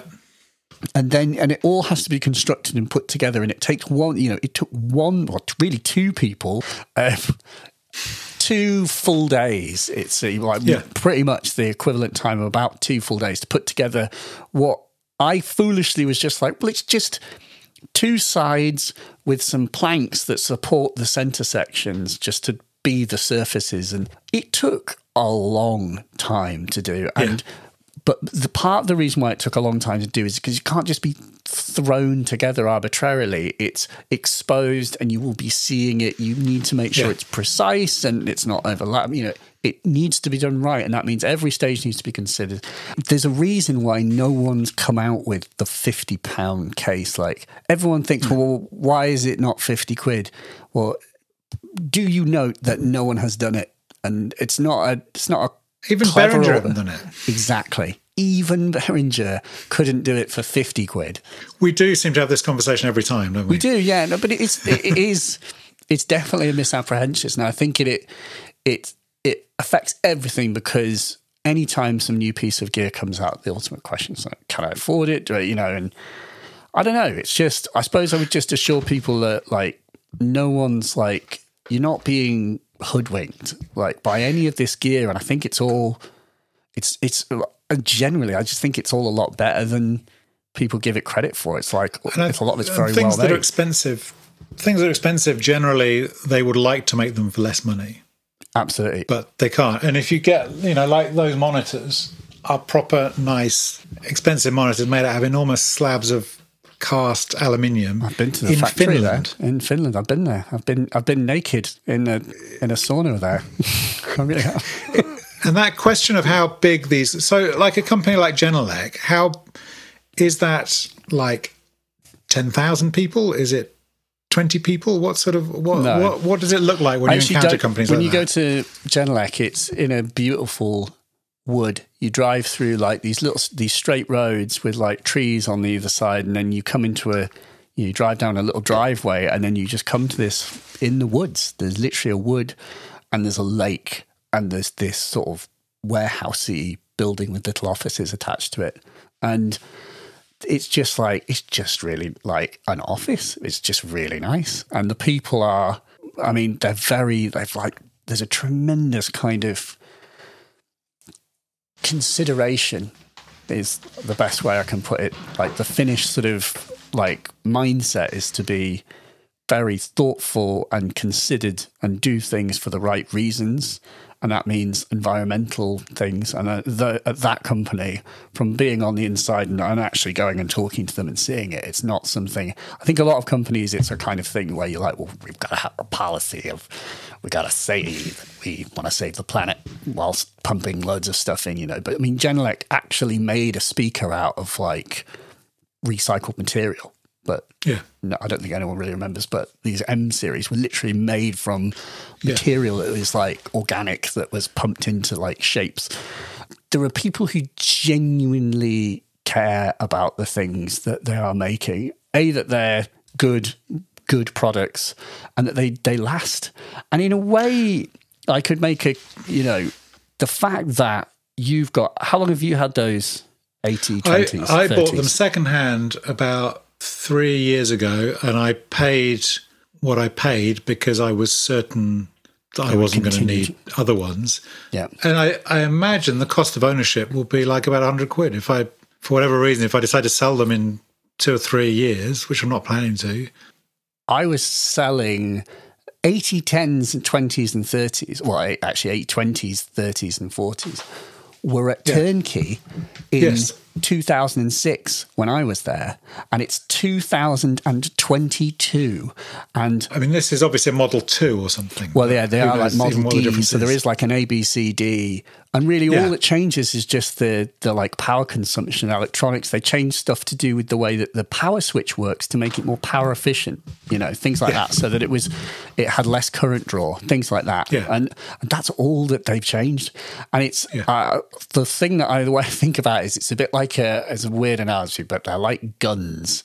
Like a gun, there's a reason like the Colt 911 is 1911 is because it was made in 1911 and it still Yes. fires like lead bullet you know, a bullet of lead really fast in the direction it's pointed just as well now as it did then and you know at Yeah. the end of the day if the bullet fires lead very fast in the right direction then that's or the gun does then that's that's a gun doing its doing just as good a job now as it was you know 111 years ago but i mean like the, I'm not the- completely happy with your gun metaphor, but I do well, I think of another one, which is just that they were really good speakers then. And I suppose what is a credit to Genelec is that they don't just they don't have planned obsolescence where it's No, like you know that we have a new model every year. It's like they do have new models, but when there's a there's a new technology like DSP, you know, or better power consumption specs, things that they can improve. Like they auto Yeah. power off, like the the newer ones, and they'll auto power themselves back on when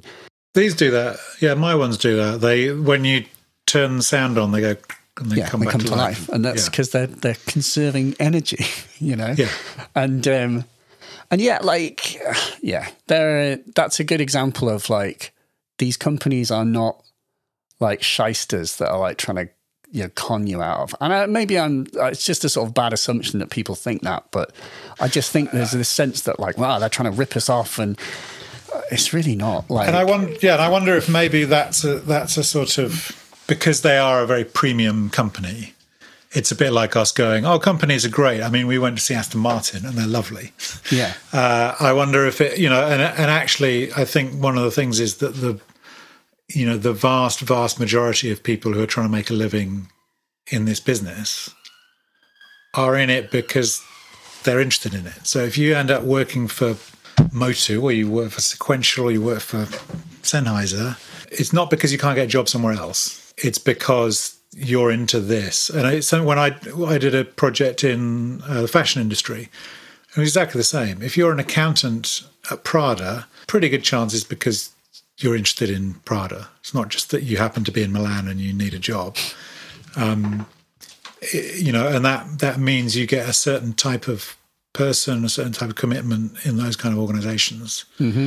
Certainly, when I worked in in in media companies, it was people tended to be working in media companies because they wanted to work in media companies. Um, and I'm sure with music, it's even even more so. It is. All of the people that I worked with at Turnkey and beyond are either actively making music or love music in some way or shape or form. Like it's true. Like you don't. Why would you apply to those places if you weren't in some way interested in in Yeah. them? And that's true of like all the companies. These aren't people that are just aren't using it. Like a good example is like Arturia, like.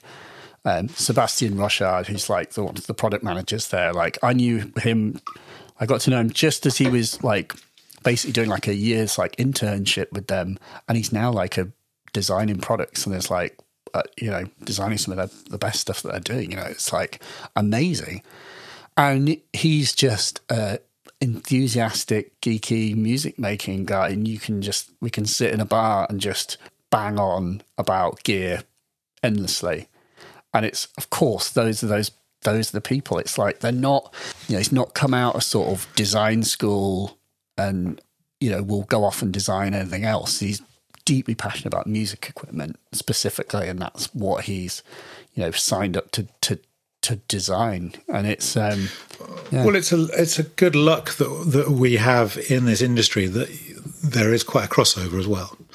So that's why you have your teenage engineerings and people like that. Is Yeah, that's true. because you tend to you do tend to find you know talented, creative people, creative people.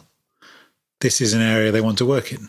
Some of them are really into watches, some of them are really into cars, some of them are into music gear, and some of them, you know, design supermarket packaging, which I'm sure if you get into it is something you're passionate about in itself. But I think there is definitely that sort of, and again, that's where people will actually be working for much less than, their worth. Yeah, that's know, that was, true. I, I'm sure that was what happened with, um, even with teenage engineering. They're making a, a very expensive device that then they figured out actually they weren't making any money on. So they made it more expensive. Hmm. And people are like, why is it so expensive? And open the thing up and you can see.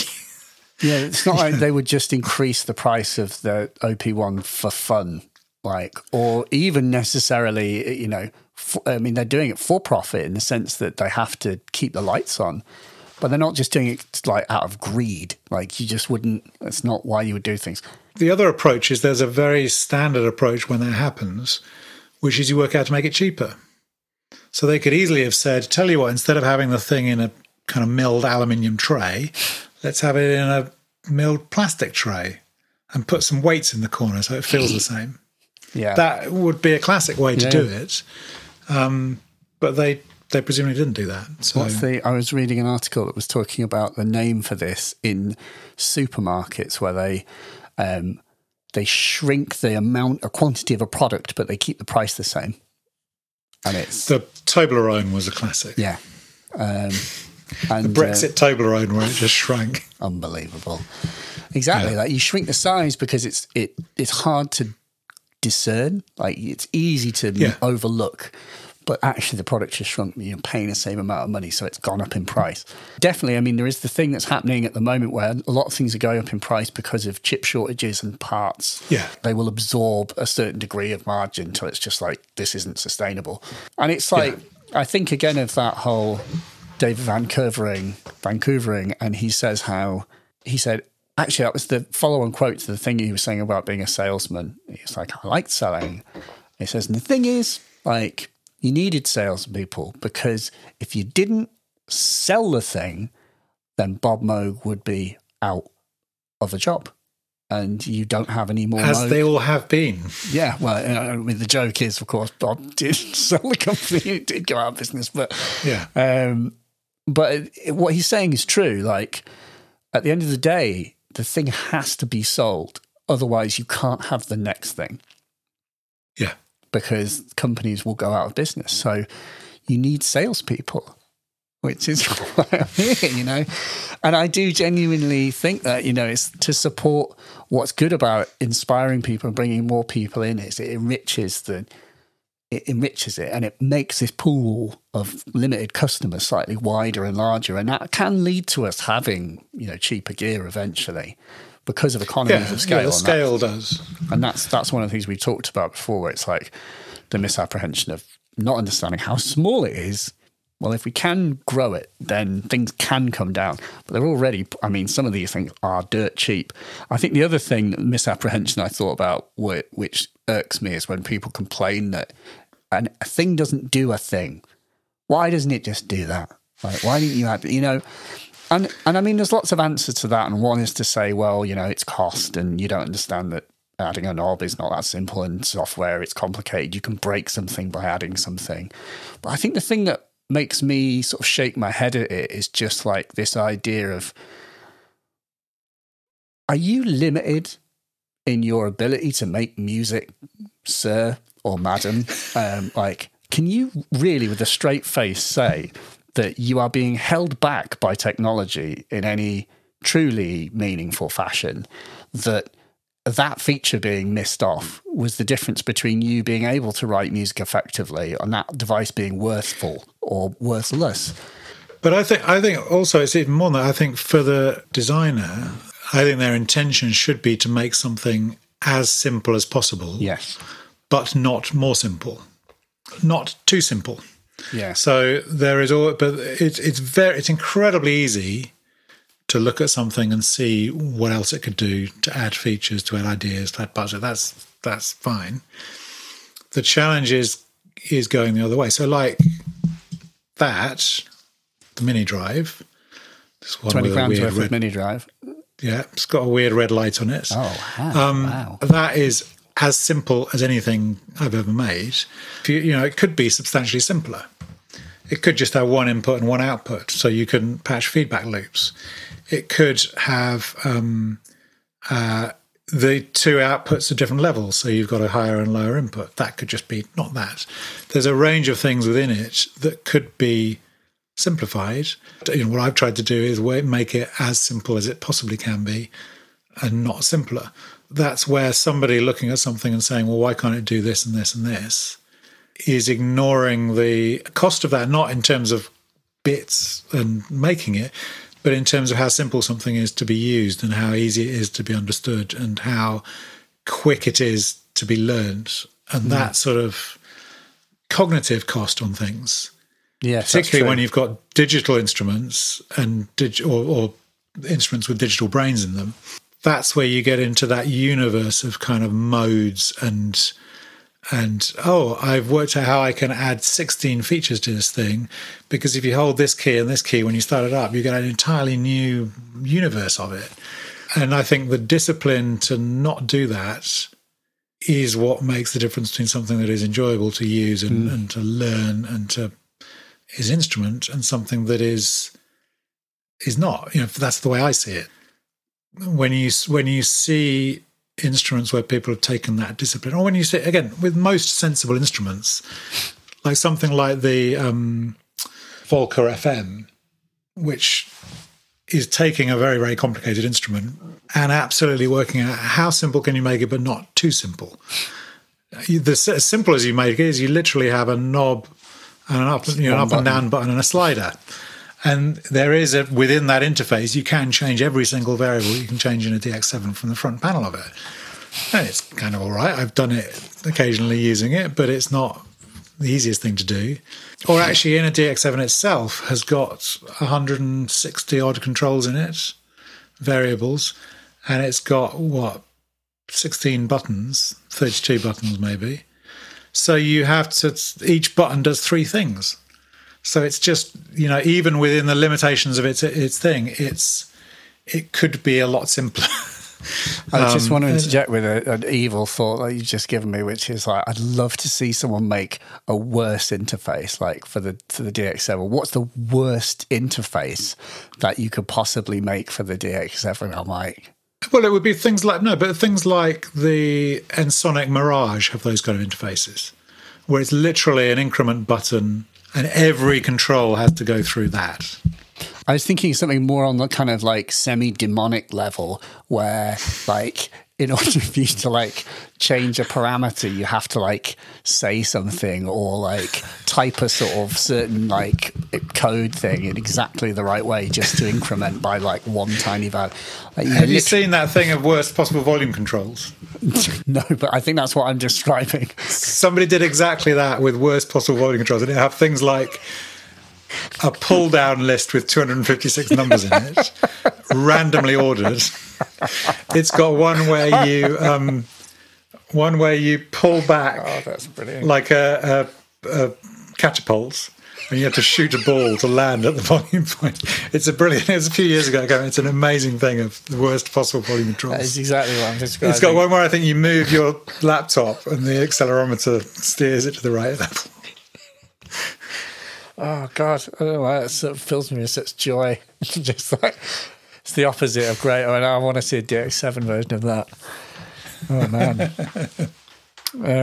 um, yes. So yeah, I don't think. Yeah, I think everything's good. You're not being ripped off. Um, except when you can't afford something, then just buy the cheaper option or just use a computer because. Just use a computer. Do you use pure data? I mean, just use pure data. It's free. I don't know. Build a like. You just use a Raspberry Pi that you, the one that you get off the front cover of a magazine. It costs Yeah. five pounds and make some. That, that can probably run pure data, can't it? And Oh, Raspberry Pi can definitely, yeah. yeah, so Um, I don't think you can buy Raspberry Pis anymore though because of the chip shortage. Oh God! I believe they're now quite now expensive. the th- thousand quid. the five is the they're thousand. going on reverb. Shit. For 20 grand. Like your Yeah. mini drive. Well, do you have any more questions? What's the future of music? No, you're I think- I think what's the future people- of music technology. I think people now have a much clearer idea of who you are than they did before you came on this Yeah. podcast. I hope so. Yeah, thanks for having me. Enjoyed it.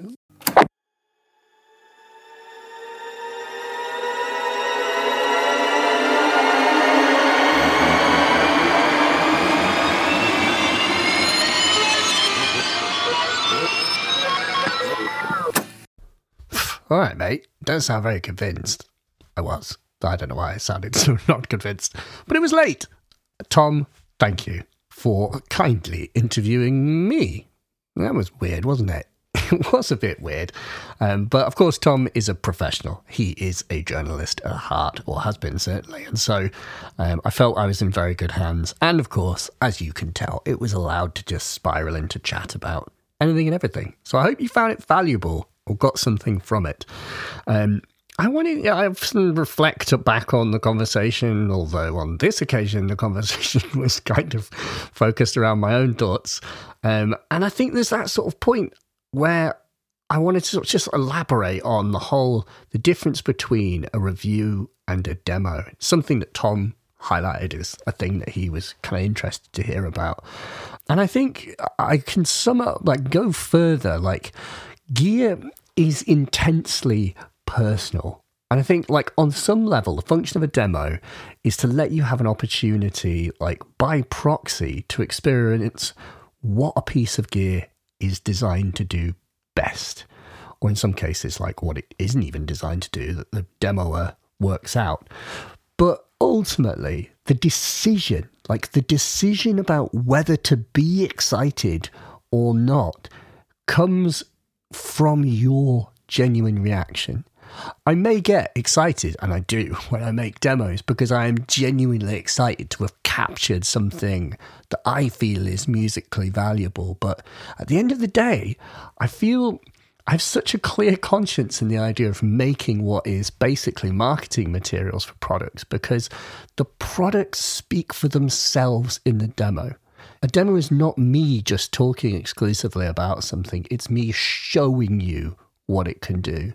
And showing is proving. You know, nothing that's in these videos is faked. Like, there's no video where I'm going to be like, oh, I'll just like actually like use a plugin and fake the sound and then just make my hand movements match the thing. That's just not a thing. So it's all like the genuine capabilities of the unit being being demonstrated. And if people get objectively excited or subjectively excited, I should say, then that is genuine. It's a true reflection of what the thing can do. The decision as to whether it's exciting, whether it's good, or whether it's valuable is yours, not mine. It's not mine to make. I can demonstrate excitement, but it's up to you whether you share in that excitement, whether you see, believe, and empathize or share that passion. Are you seeing it do something that you know you want or that you know you would be able to make use of? And that's on you, not on me. And that's sort of the difference between the review because in a way, and I'm not dumping on reviews because reviews do have a useful function of helping you understand context if you're, especially if you're new to a certain sector, if you're not aware of all of the different types of synth or different types of module, then I think it is hugely valuable that a reviewer can help give you some context that you may not have or possess because you just don't know yet. But I do think there's a difference when a reviewer is saying what they think. It's like reviewing music. It's like someone saying, I don't think this art is particularly valuable. But that's not theirs to say. How can they possibly say that art is more or less valuable? I just I find that whole thing completely crackers because art is it just it isn't even intensely personal. It's it really is only personal. Like it the only value of art is in what you perceive in it because it's your world that you perceive. It's your person living this life. Whether or not someone says something is great, there's no relevance or no bearing or whether you might get value from that thing if you happen to be the one using it. And so, in that sense, if someone is to say that I think this tool is useless or I think it's daft that this tool doesn't do that or that, maybe they're not aware of the fact that, you know, to hit a certain price point, a manufacturer had to omit certain features, or that they did so intentionally because by adding those features, they were doing testing, or because of their own gut feeling, they felt that the device would become less useful because it would be bloated with features, or you know that sort of thing. And it is absolutely a thing, and we kind of touched on that in the the chat, but I didn't sort of implicitly state. I was going to say at one point that you know everything is made to a price. That's another factor is even things that you would think of as incredibly expensive are made to a price. And there's a really good example of what that looks like or doesn't look like. And that's um, Axel Hartmann's 20 synth. Go and look up Axel Hartmann's 20, which is a synth design. By the way, just quickly, Axel Hartmann is a, a interface and sort of a like designer basically for synthesizers for hire. And lots of people in the industry use Axel Hartmann uh, and his company Designbox as like the designers to finish off the, the physical design of their devices. Hartmann's 20 is basically the Studio Logic sledge engine in a chassis and design that, in his words, hasn't got any compromises all of the compromises that you're not aware of have been taken away. And so this is truly a no compromise synth, and the price is 20,000 euros. so, and I mean, you know, it's not for me to say kind of whether that is, should be considered expensive or not, because I don't understand all of the aspects that go into it. But what I do know is that manufacturers want to try and charge a price that is as competitive as it can be while still allowing them to develop more products and obviously pay off the development of that machine and for everyone involved to have a living and, and feed their children and buy a few synthesizers of their own. So it's interesting to see how far it can go, you know, how expensive things can be versus what they actually are. And I think the the final sort of point I want to make, and it's something that Tom was kind of saying by when he pulled out the QY70 and the DR55, you know, when we talk about reviews versus demos, um, because a review is telling you what they think, it's their opinion then in the moment uh, as to the value of something. I just think that, that Tom's point about pulling up those devices and saying, aren't they weird, you know, these odd idiosyncratic things, he's kind of saying, in a way, they can be perceived as bad. It's like the, the rhythm wolf, you know, it could be perceived as bad depending on the criteria that you apply to it. But give enough time, give enough inclination, and give someone limitations, someone who's passionate, who wants to do something desperately, and perhaps only has one of those devices, or that something strange speaks to them in those particular units, then they will make incredible music with what a reviewer may say or what most people may say is a terrible piece of gear. And to bring it all back to Richard James, Selected Ambient Works 85 to 92 was made with arguably and probably mostly digital gear on an almost shoestring budget. And yet the music has endured for decades, which is all a long winded way of saying trust your gut and you can make good music with anything and you don't need much.